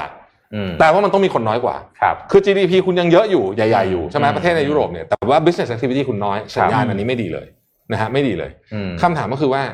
มีใครจะมาหยุดเรื่องนี้ได้ อืม นะฮะเพราะตอนนี้เนี่ย ทั้งจีนทั้งสหรัฐเนี่ย ต่างทำธุรกิจหรือเป็นเจ้าของเอ่อธุรกิจที่มีนวัตกรรมทั้งสิ้นเลยของใหม่ๆเลยที่กำลังจะเติบโตในอีกสิปีข้างหน้าในยของจีนสหรัฐหมด เขาบอกว่าสิ่งที่จะหยุดพวกนี้ได้ก็จะมีสองเรื่อง ฝั่งของสหรัฐเนี่ยก็คือ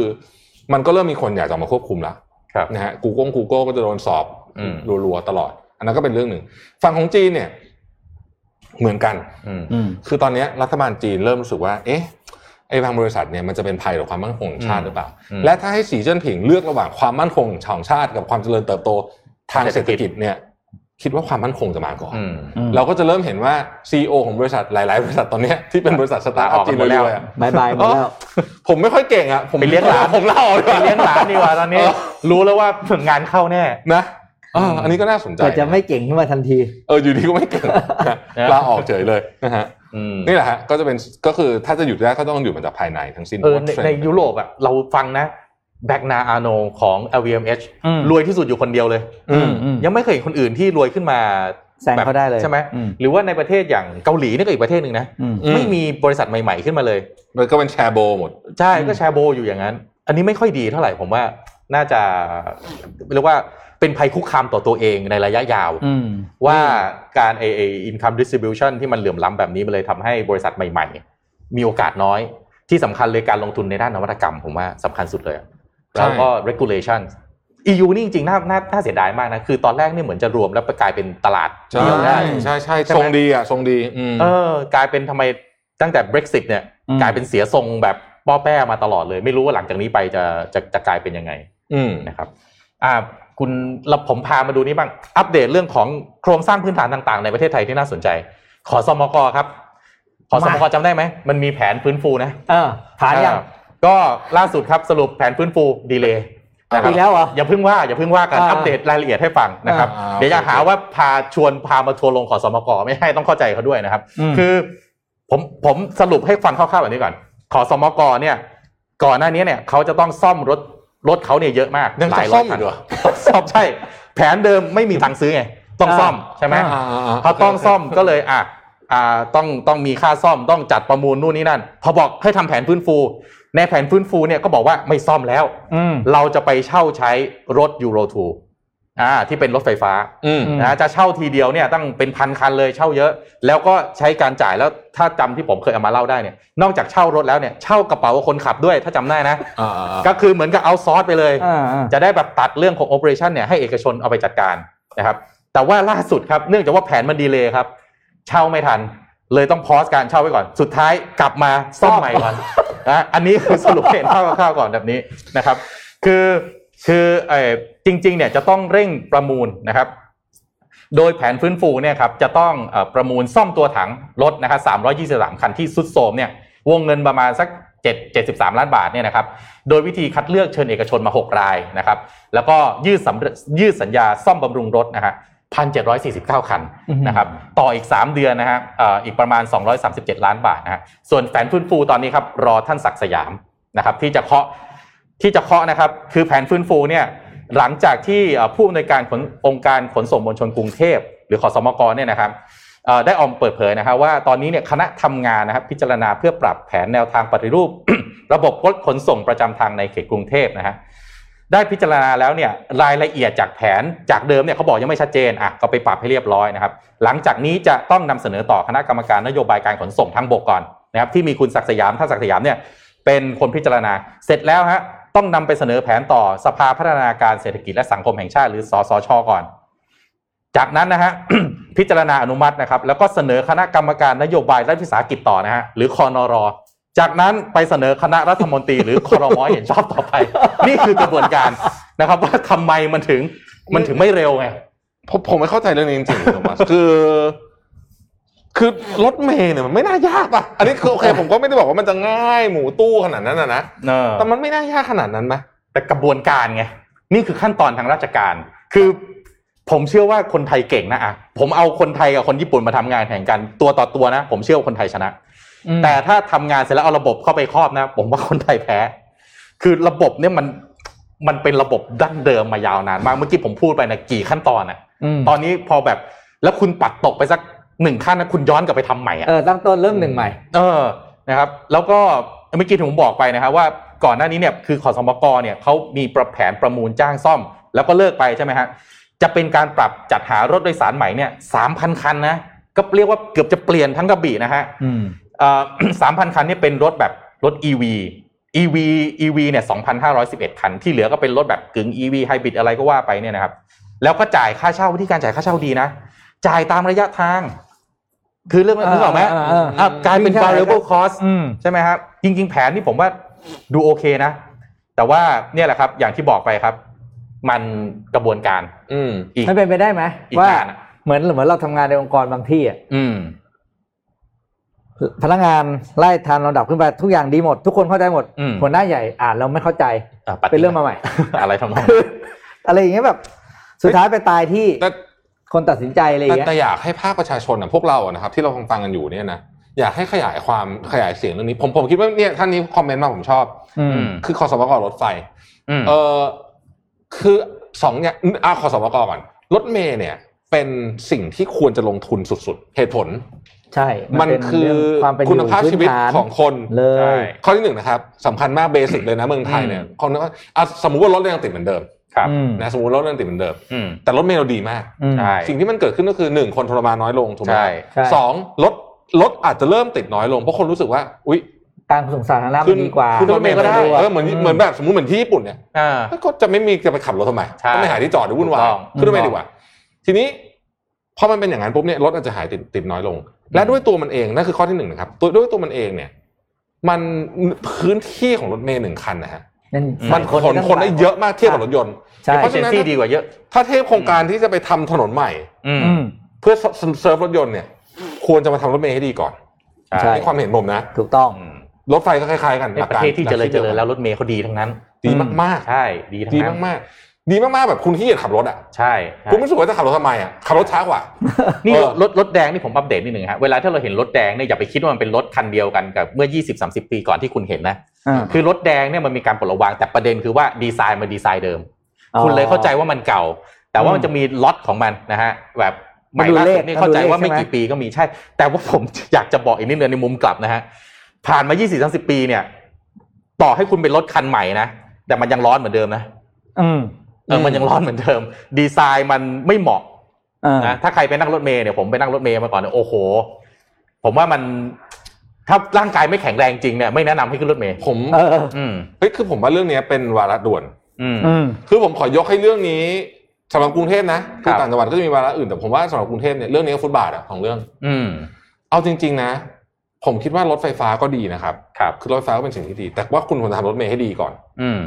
หรือหรือทำไปพร้อมๆกันก็ได้หนีคนละหน่วยงานใช่ไหม อืม เออต้องทำแล้วล่ะ ค่าซ่อมนะเขาซื้อใหม่ได้อีกคันอ่ะ ค่าซ่อมตัวถังมาเยอะเคยหา ไม่ ร้อยล้าน ขอพูดเรื่องนี้แล้วขอพูด ร้อยล้าน เรื่องนี้หน่อยขอพูดเรื่องนี้หน่อย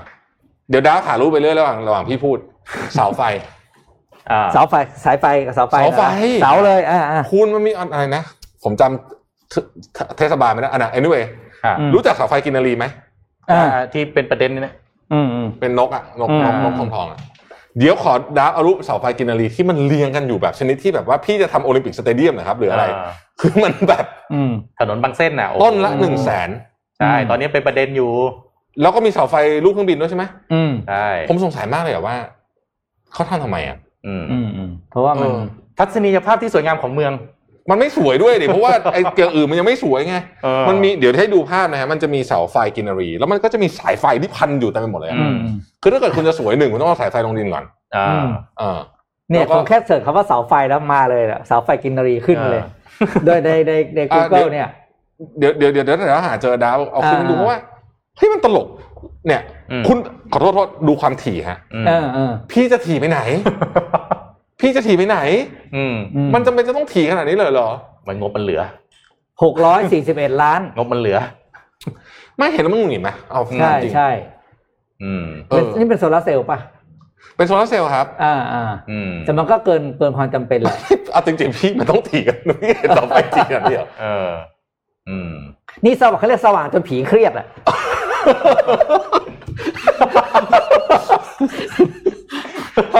เออเฮ้ยพี่ทำนี้ได้ เออ อ่ะใครทำมีมครับเพื่อนฮะประโยคนี้นะเออเออเสาไฟฟ้าเมืองไทยนี่ก็ผมว่ามัน มันไม่มีความพอดีเลยเนาะ มันเออ ท่าน ใช่ ท่านท่านผู้ชมต้องฟังต้องขออภัยนะที่เราแบบออกนอกท็อปิกไปเยอะเนาะแล้วก็นี่ก็แปดโมงแล้วเราก็ยังจะคุยและยังมีข่าวคุยกันอีกเรื่อยๆนะครับ อืม ครับ เอิ่มเฮ้ยเอางี้ดีไหม ฮะ คือเขาบอกว่าเดี๋ยวถามคำถามก่อน8โมงเพราะเดี๋ยวคนไม่ตั้งใจฟังแต่ตอนนี้ อ่า เราคุยเล่นกันแล้วไงเราก็เลยจะเล่าเราก็จะถามคำถามถ้าอยากถามอะไรดี วันนี้มีกล่อง mystery box 1948 แจก 30 กล่องหนักด้วยนะ โอ้โหถี่จริงว่ะ 30 กล่องเอาอะไรดี โอ้โห มันเยอะขนาดนี้กำแพงเป็นกำแพงเมือง อืม เหรอเนี่ย กำแพง เฮ้ยเอางี้ไหมเอางี้ไหม อืมอืม ผมว่า อย่าทุกท่านอ่ะ ไม่ต้องเอาไกลเอาแถวบ้านคุณ ที่ อืม คุณอยู่ว่าคุณจะอยู่กรุงเทพหรืออยู่จังหวัดไหนก็ตามเนี่ย คุณอยากให้ โลเคอลอ่ะเขาพัฒนาอะไรกันบ้างแถวบ้านคุณ เออ เขียนได้เลย เขียน ผม มา เปิด ขี ให้ นมา เลยนี่เนื่องจากผมย้ายออฟฟิศ ไม่ไม่ ให ลิจะถามจะถาม อ่าอ่าอ่า แต่เดี๋ยวแต่เดี๋ยวคุณโทมัสบอกสามสิบรางวัลเดี๋ยวสุ่มแจก อ่ะ มาเล ผ ย มผมผมผมเล่าอย่างนี้ก่อน ผมกำลังย้ายออฟฟิศใหม่ อืม แล้วผมก็ย้ายมาใกล้รถไฟฟ้ามากขึ้นคือเรียกว่าเดินไปขึ้นรถไฟฟ้าได้ อืม สิ่งที่ผมทำอย่างแรกนะ ผมก็ลองเดินออกจากไอ้หน้าออฟฟิศใหม่ผมเนี่ยเพื่อไปขึ้นรถไฟฟ้าดู โอ้โห คุณเชื่อไหม มันผจญภัยมากเลยอ่ะคือฟุตบาทนี่มันเล็กแบบ มันแทบไม่เหลือที่ให้ผมเดิน อืม นอกจากนั้นนะถ้าหลับตาหรือคุณก้มเล่นโทรศัพท์นะขาคุณแพลงแน่นันที เพราะว่ามันต่างระดับเหมือนคุณเล่นมาริโอเลย เอ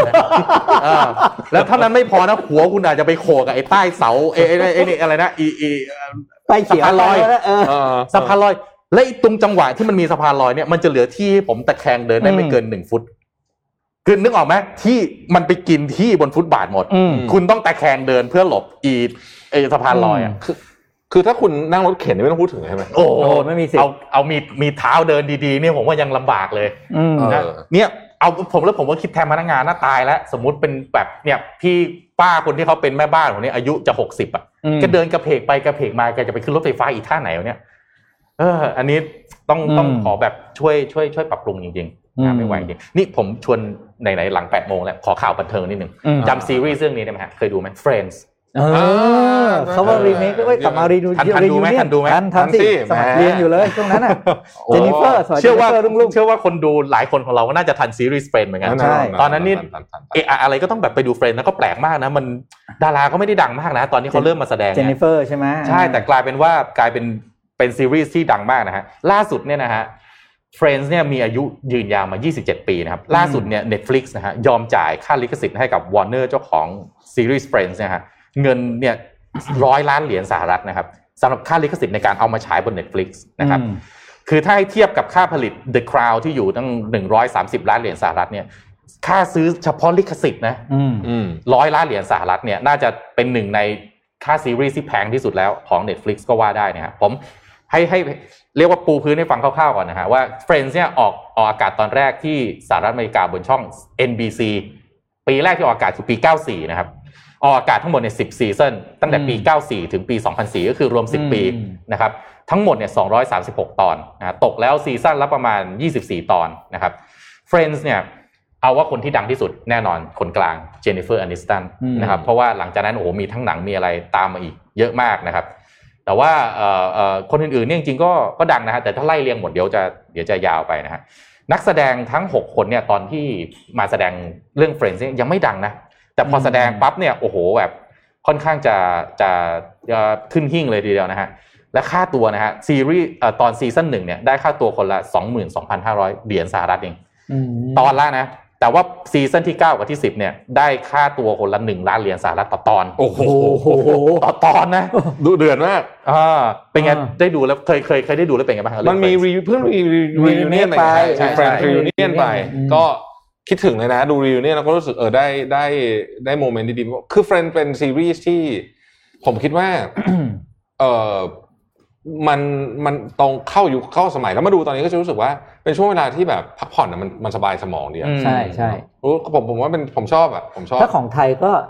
น่าจะคุณน่าจะทัน สามหนุ่มสามมุมปะ เออ สำมุงเป็นต่ออะไรทำนองนี้ไหม สามหนุ่มสามมุมน่าจะน่าจะน่าจะมีความใกล้เคียงกว่า ม เป็นต่อจะตลกไปหน่อย ม อันนี้คือหลังสนุกสมมันจะมีแบบบางตอนก็เป็นเรื่องเกี่ยวกับอ่าชีวิตจริง ๆ แบบไม่ อืม ไม่ได้ไม่ในแง่มุมที่ไม่ได้ขำอย่างเดียวอะไรอย่างเงี้ย อืม ถ้าของไทยเพราะถ้าของไทยจะนึกถึงเรื่องเดียวคือสามหนุ่มสามมุม แต่ว่ายุคใหม่นี่ซีรีส์เหมือนหายไปเลยอะซีรีส์ซิทคอมแบบนี้น้อยล เออง ตอนนี้มันจะเป็นซีรีส์แบบจซีริง รีส์ จัง วายซีรีส์วาย จริงจัง โอ้ซีรีส์ยุคนี้นี่ ใช่ ถ่ายกันแบบ เหมือน เกม หนั ว ง อโตรนี่อะ ผมดูไอเนี้ยแนนโนอะโอ้โห เออ Nano แนนโน ชอบ นี่ อืม เอาเอาเรื่องนะ เออแต่ซีรีส์พวกอย่างนี้เนี่ยมันมันเริ่มมันมันอาจจะมันมีมันมีคุณโทมัส แต่มัน ครับ ไม่ได้ดังเหมือนสมัยก่อน เออใช่ ตอนนี้ซีรีส์ที่ดังเป็นซีรีส์แบบโปรดักชันดีๆดราม่า อืม อ่า อ่า อย่างเงี้ย ไม่ผมว่ามันเพราะว่ามันแชร์คนดูด้วยไง อืม คือมันไม่มีเรื่องแบบอยู่แบบสองสามเรื่องแล้วให้คนลุมดูไง มันไม่ ตอ แม มั ส กระจายเออตอนนี้ มั มันนกไม่ระจายกัน ใช่ อื มันมีอีกเรื่องหนึ่งถ้าเกิดใครชอบแนวนี้นะ คือ Big Bang Theory อันนี้ก็ก็ตลกนะ อ่า เออใช้ใช้ได้เหมือนกันนะก็ผม อืม ผมชอบดูมันก็เบาสมองดี หลังๆนี่เหมือนซีรีส์เกาหลีจะมาจะมาแทนที่ซะ กินหมดเลย ใช่ อืม ซีรีส์เกาหลีนี่มาหมด โดยเฉพาะในเมืองไทยนะฮะแต่ Netflix เองประมาทไม่ได้นะครับ อ่า ดิสนีย์ใช่ไหม ดิสนีย์พลัส อ่านี่ นี่ ถล่มทลาย โอ้โห ราคา บ้านเราเนี่ย คือเฮ้ยแค่เปิดราคามาก็รู้แล้วว่า หงายหลังเลยทีเดีย ก็ ว หงายอะ กะแบบ อื้อหือ อืม มันแบบนะ คือมันแย่งเวลาคนดูแน่นอนแล้ว แต่ว่าเนี่ยถ้าถามคนที่เขาสมัครรายปีไปแล้ว ปีแรกจะไม่เท่าไหร่แต่ปีที่สองที่ปีถัดมาที่จะต้องต่อยูเน็ตฟิกเนี่ยอันเนี้ยน่ากลัว อืม ไอ้จ่ายล่วงหน้าไปแล้วมันทำอะไรไม่ได้แล้วไง เอาผม ใช่ เตรียมแล้วครับ ผมจะผมจะดาวน์เกรด Netflix ลงไปเป็นแพ็กเกจสำหรับแท็บเล็ตเท่านั้น อืม แล้วส่วนแพ็กเกจที่เป็นที วีผมจัดดิสนีย์แทน อืม เพราะว่าคงคงได้ดูมากกว่าอะไรทำนองเนี้ย แต่เขาบอกว่า Disney Plus นี่พอเข้าไปประเทศไหนเนี่ย ไปแย่ง Market Share ขึ้นมาเป็นอันดับหนึ่งแทน Netflix ได้ภายในหลักเดือนเลยนะ อืม ในหลายหลายประ คื เท อ ศอะ คือโดยเฉพาะช่วงนี้ ม เพราะว่าผมว่าช่วงนี้เนี่ย เออเราไปโรงหนังไม่ได้ใช่ไหม อื อื ม ม หนังในดิสนีย์ต้องยอมรับว่าฟอร์มใหญ่กว่า เยอะ แค่เจอมาเวล อ๋อ เดียวก็ ใช่ พอ ใช่แค่คาแรคเตอร์มันก็แบบ โอ้โห ชนะแล้ว เออ เพราะของ Netflix มันไม่มีสตอรี่ของคาแรคเตอร์ที่มันเป็นเป็น แล้วมันโยงผูกกันให้ดูต่อเรื่อยๆ เป็นมรดกมาใช่ไหม อืใช่ แบบมิกกี้เมาส์เลยอะไรพวกเนี้ยเนี่ย มันเปิดแล้วมันมันคนแฟนประจำมันเยอะกว่ามาเวลเนี่ยโอ้โห อืม และแต่ละแล้วปริมาณของซีรีส์ที่ Disney Plus เขา โหดจริง โอ้โห เรียงหน้ากันมาเนี่ยเยอะมันเยอะมากเลยอะ เยอะ จริงๆ เขาเปิด คือ 30 มิถุนาใช่ไหม ๆ ใช่ ครับ คิดว่าเดือนกรกฎาเนี่ยจะเป็นเดือนที่คนจะตาโหลนิดนึงนะฮะเพราะว่ารัวไงรัว แค่นั่งดูมาเวลอะไรนะ ทุกเรื่องให้มัน เอาย้อน ร้อย หลังแย่ จักรวาล แล้วอะ มาเวลหนึงก็ก็ไม่ต้องทำงานทำการละ ใช่ เออ นี่โรงหนังตอนนี้เขาเปิดหรือยังคะเนี่ย ไม่ หนัง ไม่ยังยัง ไม่ ไม่ เปิ เปิ ด ด ไม่ ยัง เปิด เปิด เออมันมีนี่ Fast Furious 9กำลังจะเข้านะ ไม่รู้จะได้ดูหรือเปล่า รู้สึกแต่ว่าแต่ผมเห็นเขาประกาศนะว่าจะอะไรนะเข้าโรงที่เมืองไทยเนี่ยประมาณวันที่ 17 หรือ 18 นี้ อ่านี่นี่นี่นี่นี่นี่นี่เมื่อวานก็มีขอใช้ว่าข่าวลือเลยแล้วกันนะ ฮะ อืม ว่าเฮ้ย15 เนี้ย อืม น่าจะมีมาตรการขายล็อกจำได้ไหมครับว่าเขาเลื่อนจากคราวที่แล้วมาใช่ไหม อ่า อ่า อ่านี่เบรก แล้ว หัว ก็ ทิ่มไปหนึ่ง สิบอย่างน้อยๆเนี่ยคาดว่าร้านนวดน่าเปิดได้ อืม อ่า เอ่อทีนี้ทีนี้ไอ้มาตรการคลายล็อกวันที่สิบห้าเนี่ยซึ่งก็ต้องก็ต้องบอกก่อนว่าคุณต้องฟังถ้าเขาประกาศเสร็จแล้วเนี่ยคุณต้องรออีกสักหนึ่งวันนะ เผื่อเผื่อมีเปลี่ยน ใช่ใช่คือเอาเอาเอาให้ชัวร์ชัวร์ๆเนี่ยประกาศปุ๊บรออีกวัน เดี๋ยวเรียกลูกน้องมาแล้วเกอร์ อ่ารอวันหนึ่งก่อนรอวันหนึ่งก่อนสักยี่สิบสี่ชั่วโมงอ่ะโอเคถ้าไม่มีใครออกมาซ้ำอะไรก็คิดว่าน่าจะปลอดภัยนะ อืม เอิ่ม แต่ผมว่ากรกฎานี้เขาน่าจะให้กลับเข้าออฟฟิศกันได้บ้างแล้วนะ ไม่แต่ เพราะ ว่าคือ มันฉีดวัคซีนโมเมนตัมคนมันเริ่มมั่นใจขึ้นอ่ะ อืม ใช่ใช่ใช่คุณเริ่มมั่นใจขึ้น อืม เออคือคือตอนนี้แต่ว่าตอนนี้เนี่ยต้องบริหารจัดการความรู้สึกของประชาชนด้วย เพราะว่าณขณะนี้เนี่ยวัคซีนเนี่ยถูกปรับแผนใช่ไหมมาเทที่กรุงเทพครับ อืม คนจำนวนเยอะมากผมเข้าไปอ่านในทวิตเตอร์รู้สึกไม่แฟร์ อืม อืม รู้สึกเฮ้ยทำทำไมอ่ะเพราะ ทำไมกรุงเทพได้ เป็นเออเป็น เออ คน ต่างจังหวัดมัน ซึ่ง ยังไงอ่ะ ในเชิงกลยุทธ์ที่บอกว่าจะห ยุด การระบาดให้ได้เนี่ย อืม ก็ก็พอเข้าใจประเด็นนะผมคิดว่า อันนี้เป็นเรื่องของการอธิบาย อืม แล้วก็เออคือผมคิดว่าอันนี้เนี่ยเอ่อไม่ท่านนายกก็คุณอนุทินหรือใครสักคนหนึ่งอะต้องออกมา อืม อธิบายแผนการฉีดวัคซีนว่าที่บอกว่าปรับใหม่ซึ่งจะมาลงกรุงเทพเนี่ย อืม ทำไม อืม อืม เราก็ต้องอธิบายละเอียดแล้วก็ต้องบอกแล้วหลังจากนั้นก็ต้องอาจจะต้องบอกได้ด้วยว่า แต่สำหรับต่างจังหวัดที่ตอนนี้ที่คนนัดไปฉีดแล้วไม่ได้ต่าง ๆ เนี่ย อืม เอิ่มจะทำไง ครับ เออเนาะเพราะไม่งั้นเนี่ย คนก็จะเนี่ย ตั้งข้อสงสัย อืม ซึ่งเขาก็สงสัยได้แล้วก็ต้องถูกต้องละอืม เฮ้ยเวลาเอ้ยพวกกระจายอะไรที่มันเรื่องใหญ่ขนาดนี้ปกติเขาต้องมีสมการคำนวณไหมครับ มันต้องใช้เครื่องคำนวณและใส่ assumption เข้าไปเพื่อคำนวณให้มันเกิดความบาลานซ์ของ supply แล้วก็ demand ไหม มีมีมีต้องมีแน่นอน ต้องมีเนาะ มีแน่นอน จริง ๆ ถ้าเอามาประกาศบอกหน่อยก็น่าจะช่วยได้นะ คือคุณบอกวิธีคิดว่าคิด ใช่ใช่ ยังไง เพราะว่ามันมี อ่ บางพื้นที่อย่างเมื่อเอ่อในตอนต้นรายการที่ผมพูดไปสังขบุรีที่มันเป็นประเด็นว่าทั้งจังหวัดเขารอทั้งพื้นที่เขารออยู่แล้วมันไปขวดเดียวอะ เออ เออ เออ แล้วคนจัดไปจัดได้ไงอ่ะ เออ ใช่ไง ใส่อะไรไปอ่ะแล้วแบบฮะเปิด อ่ะใช้อะไรคำนวณไง เอออืม อ่าใช้อะไรคำนวณแล้วถ้าปัญหามันเกิดจากโลจิสติกก็อ่ะ อืม เดี๋ยวว่ากันแก้ที่โลจิสติก แต่ตอนนี้ อืมอืม มันเลยกลายเป็นคำถามว่าคุณคำนวณยังไง คือเขาก็คงจะใช้ predictive software ผมว่านะเดาอะ อืม เหมือนกับที่เราใช้เวลาทำ forecast อะ ครับ อืมอืม คงคงจะเป็นแบบนั้น แต่ว่าอาจจะเป็นตัวแบบใหญ่ๆหน่อยนะ อืมอืม ก็ก็น่าจะทำแบบนั้น คือคงไม่ต้องอธิบายกริทึมอะไรหมดหรอกคือ ครั เรา บ ก็อาจจะละเอียดไปแต่ว่าหลักการมันคืออะไร อ่าบอก assumption นิดนึง เออ หลักการคุณคืออะไร ต่อจำนวนประชากรในพื้นที่นั้นเท่าไหร่ยังไง เออ กรุงเทพได้มากกว่านี่ผมว่าไม่แปลกถ้าได้เท่าที่อื่นอันนี้แปลก อืม ใช่ไหมเพราะว่าตอนนี้กรุงเทพระบาดเยอะที่สุด เยอะที่สุดอยู่แล้ว ใช่ นะครับกรุงเทพปริมณฑล ไม่แต่ เนี่ย ต้องอธิบายนะ เพราะว่าอย่างเรื่องที่บอกว่าปรับแผนวัคซีนเนี่ย ผมก็ไม่ได้ฟังมาจาก คือเอางี้เราเนี่ยก็ดูข่าวค่อนข้างเยอะใช่ไหมเราต้องมาอ่านใช่ไหม อืม สิ่งที่ผมมาฟังผมไม่ได้ฟังมาจากตัว official นะ รับ คือผมฟังจากข่าวอีกทีหนึ่งอะ อ่า อืมอืม เออ ก็ secondary source ทั้งนั้นอ่ะ ใช่ใช่ใช่ ใช่ไหม ใช่อันนี้ผมคิดว่าอาจจะต้องวางผังแล้วก็เอ่อไม่ใช่เอากระเอาเอาแผนที่กลางเลยอะ อ่า อ่าโอเค อืม ทำไมเราต้องทำแบบนี้นะ แล้ววันไหนจะเป็นยังไงอะไรอย่างนี้นะครับ อืม ก็ก็อืมคือตอนนี้ บริหารวัคซีนก็เรื่องหนึ่งบริหารสภาพจิตใจของผู้คน ผมว่าสำคัญไม่แพ้กัน อืม ใช่ เพราะตอนนี้คนก็รู้สึกนะมันก็หลายเรื่องอะนะ อืม แล้วก็เข้าใจได้ว่ามันมีอิชชูเยอะแยะนะฮะ ใช่แล้วเราโกรธง่ายนะตอนคือเวลาอารมณ์แบบนี้ อ่า คนโกรธง่ายนะ ใช่ใช่ ล่า ใช่ ล่าสุดที่มีเคสที่แบบเหมือนอะไร VIP เขาขึ้นไปฉีดก่อนแล้วโอ้โห เป็นเรื่องเป็นราวนะ อืม เรียกว่าตะโกนต่อว่ากันเลยทีเดียวว่าเฮ้ยทำไมได้ได้ฉีดก่อนอะไรทำนองเนี้ยเนี่ยพอพอไม่ไม่บอกให้ชัดเจนเนี่ยอาจจะเกิดอารมณ์ขุ่นมัวได้ง่าย อ๋อ นี่นี่นี่ มีคนบอกว่า นี่ครับ คุณทศพรนะฮะเออคุณทศพรบอกว่าเชียงใหม่จะเปิดแซนด์บ็อกซ์เดือนสิงหาแล้ว แต่ว่าร้านค้าปิดหมดแล้วครับ สู้ไม่ไหว อ๋อ โอ้ เป็นกำลังใจให้นะ ร้านปิดเยอะจริงๆ ตอนเนี้ย อืม อืม เอิ่มมีมีการรายงานว่าว่าร้านอาหารนี่ปิดไปเป็นหลักหมื่นแล้วนะอืม อืมอืม ไม่ไหวจริงๆอ่ะ ไม่ไหว ไม่แล้วยังไงอ่ะเราปิดแล้วจะกลับมาเปิดใหม่ไหมอ่ะ โอ้โหถ้า ย ลำบากนะ อืม SME เนี่ยพออ ม พอมัน พอไปแล้วไปเลย ชักดาวน์ตัวเองแล้วเวลาจะกลับมารีสตาร์ทนี่มัน ขอโทษทีพี่ปิ๊กผมข้ามผมข้ามคิวข่าวพี่ปิ๊กไป โอ้ย มีมีข่าวเฟอร์รารี่ไหมปิ๊กเอาเลยพี่ อ๋อปิดท้ายด้วยข่าวเฟอร์รารี่แล้วนะครับเอ่อฟอร์รารี่น่าจะข่าวนี้คุณสองคนน่าจะชอบเขาได้ซีอคนใหม่แล้วนะ อืม นะครับ ครับ ซีอคนใหม่เนี่ยชื่อเบเนเดโตวิกนานะครับเขาเป็นซีอที่ ไม่เคยทำรถมาก่อน อืม แต่เป็นซีอที่ข้ามห้วยมาจากธุรกิจเซมิคอนดักเตอร์ซึ่งก็คือ อืม STMI STM นั่นเอง คือสิ่งที่น่าสนใจก็คือเฟอร์รี่ต่อไปเนี้ยจะหันเข้าสู่ธุรกิจที่เป็นเชิงชิปมากขึ้นหรือเปล่า โดยสิ่งที่เขาเข้ามาเนี่ยเขาบอกเลยว่าสิ่งที่เขาจะเปลี่ยนแปลงคือเรื่องของตำตัวรถเฟอร์รารี่ยให้มันให้มันมีความตื่นตาตื่นใจขึ้นโดยเฉพาะไม่ได้ในนเรื่องประสิทธิภาพเครื่องยนต์หรือตัวรถอย่างเดียวละ ครับ น่าสนใจมากเพราะว่าคนนี้เนี่ยเป็นมือดีคืออยู่อยู่ที่ STM มานานมาก แล้วก็โดนจีบมา อืม นะต้องดูว่าต่อไปนี้เฟอร์รารี่ทิศทางธุรกิจเนี่ยจะเป็นยังไงดูจะมาเริ่มงานออนบอร์ดเนี่ยก็คือหนึ่งกันยา อืม เขาจะ go EV ป่ะเนี่ยแบบเนี้ย เขาจะโกอีวีอยู่แล้ว ส่งไปแล้ว เขาประกาศอยู่แล้ว อ่า ว่าจะโก อืม อีวีแน่นอนแต่ว่า เออ อืม นี่คือตอนเนี้ยผมว่า ผมว่ารถบริษัทรถยนต์ก็หนักใจเหมือนกันนะ อืม เรื่องเนี้ย เออว่าจะเอายังไง คือเออว่าจะเอายังไง เพราะว่า คือคือคือพอมันโกอีวีสิงมันเกิดอะไรขึ้นหรือคุณคุณอนุมารู้ไหม ครับ พี่ อื ปิ๊ก ม รถสปอร์ตพวกนี้เนี่ย หน้าตาอาจจะดุดันได้เหมือนเดิมนะ อ่า แต่มันจะไม่เร็วกว่ารถไฟฟ้า หน้าตาบ้านๆ นะ อืม เพราะว่านี่เป็นเรื่องที่สำคัญมากนะ ใช่ คือสมัยก่อนรถสปอร์ตมันแรงกว่าเยอะถูกไหมมันแรงกว่าคนละเรื่องถูกไหมแต่ว่าตอนนี้เนี่ยคุณอาจจะเห็นรถหน้าตาแบบ อ่า ป้อมป้อมๆตุ๊บตุ๊บตุ๊บแบบเหมือนเหมือนเทสลาแบบ อ่า โมเดลทรีอะป้อมป้อมๆหน่อยเนี่ย อืม แต่โอ้โหซิ่งแซงรถพอสสบายๆนะ ผมว่าอันนี้ได้เป็นโจทย์ใหญ่เหมือนสำหรับบริษัทรถสปอร์ตรถรถซุปเปอร์คาร์ อืม อืม ว่าเฮ้ยคุณคุณจะทำไงให้คุณ สู้กับพวกนี้ได้ก็น่าสนใจ คือซุปเปอร์คาร์เนี่ยต่างประเทศจะพิสูจน์ได้ว่าคุณเป็นซุปเปอร์คาร์หรือเปล่าคือจังหวะที่คุณแซงชาวบ้าน ใช่ สวีทสวาร์ทปุ๊บปั๊บมุดซ้ายมุดขวาแล้วคนก็จะแบบ โอ้โหเฮ้ยเฟอร์รารี่ยอมเขาหน่อย อันนี้ต่างประเทศนะเมืองไทย อืม เมืองไทยเราเราอวยพรอย่างอื่นแทนเวลาคนสวีทสวาร์ทเข้ามา อวยพร ทีนี้ พรอย่างอื่นแทน ผมว่าอย่างที่หนึ่งนะฟีลลิ่งในการขับเนี่ย เพราะว่า อืม ตอนนั้นที่เราไปลองขับ Audi e-tron มาด้วยกันเนี่ยผม อืม บอกได้เลยมันไม่เหมือนรถสันดาปภายในอ่ะ ไม่เหมือนเลย โอ้ยไม่ ไม่ เห เห มื มื อ อน น เลย เลยอ่ะ ผมนี่หงายหลังติดเบาะเลยอ่ะ ตอนเอ่อตอนตอนเข้าเกียร์ผมยังงงๆเลยทำไมมันไม่ยอมออกตัวอ๋อสรุปรถไฟฟ้ามันต้องเหยียบคันเร่งมันถึงจะออกตัว อืม เอออะไรอย่างเงี้ย มันไม่เหมือนกับ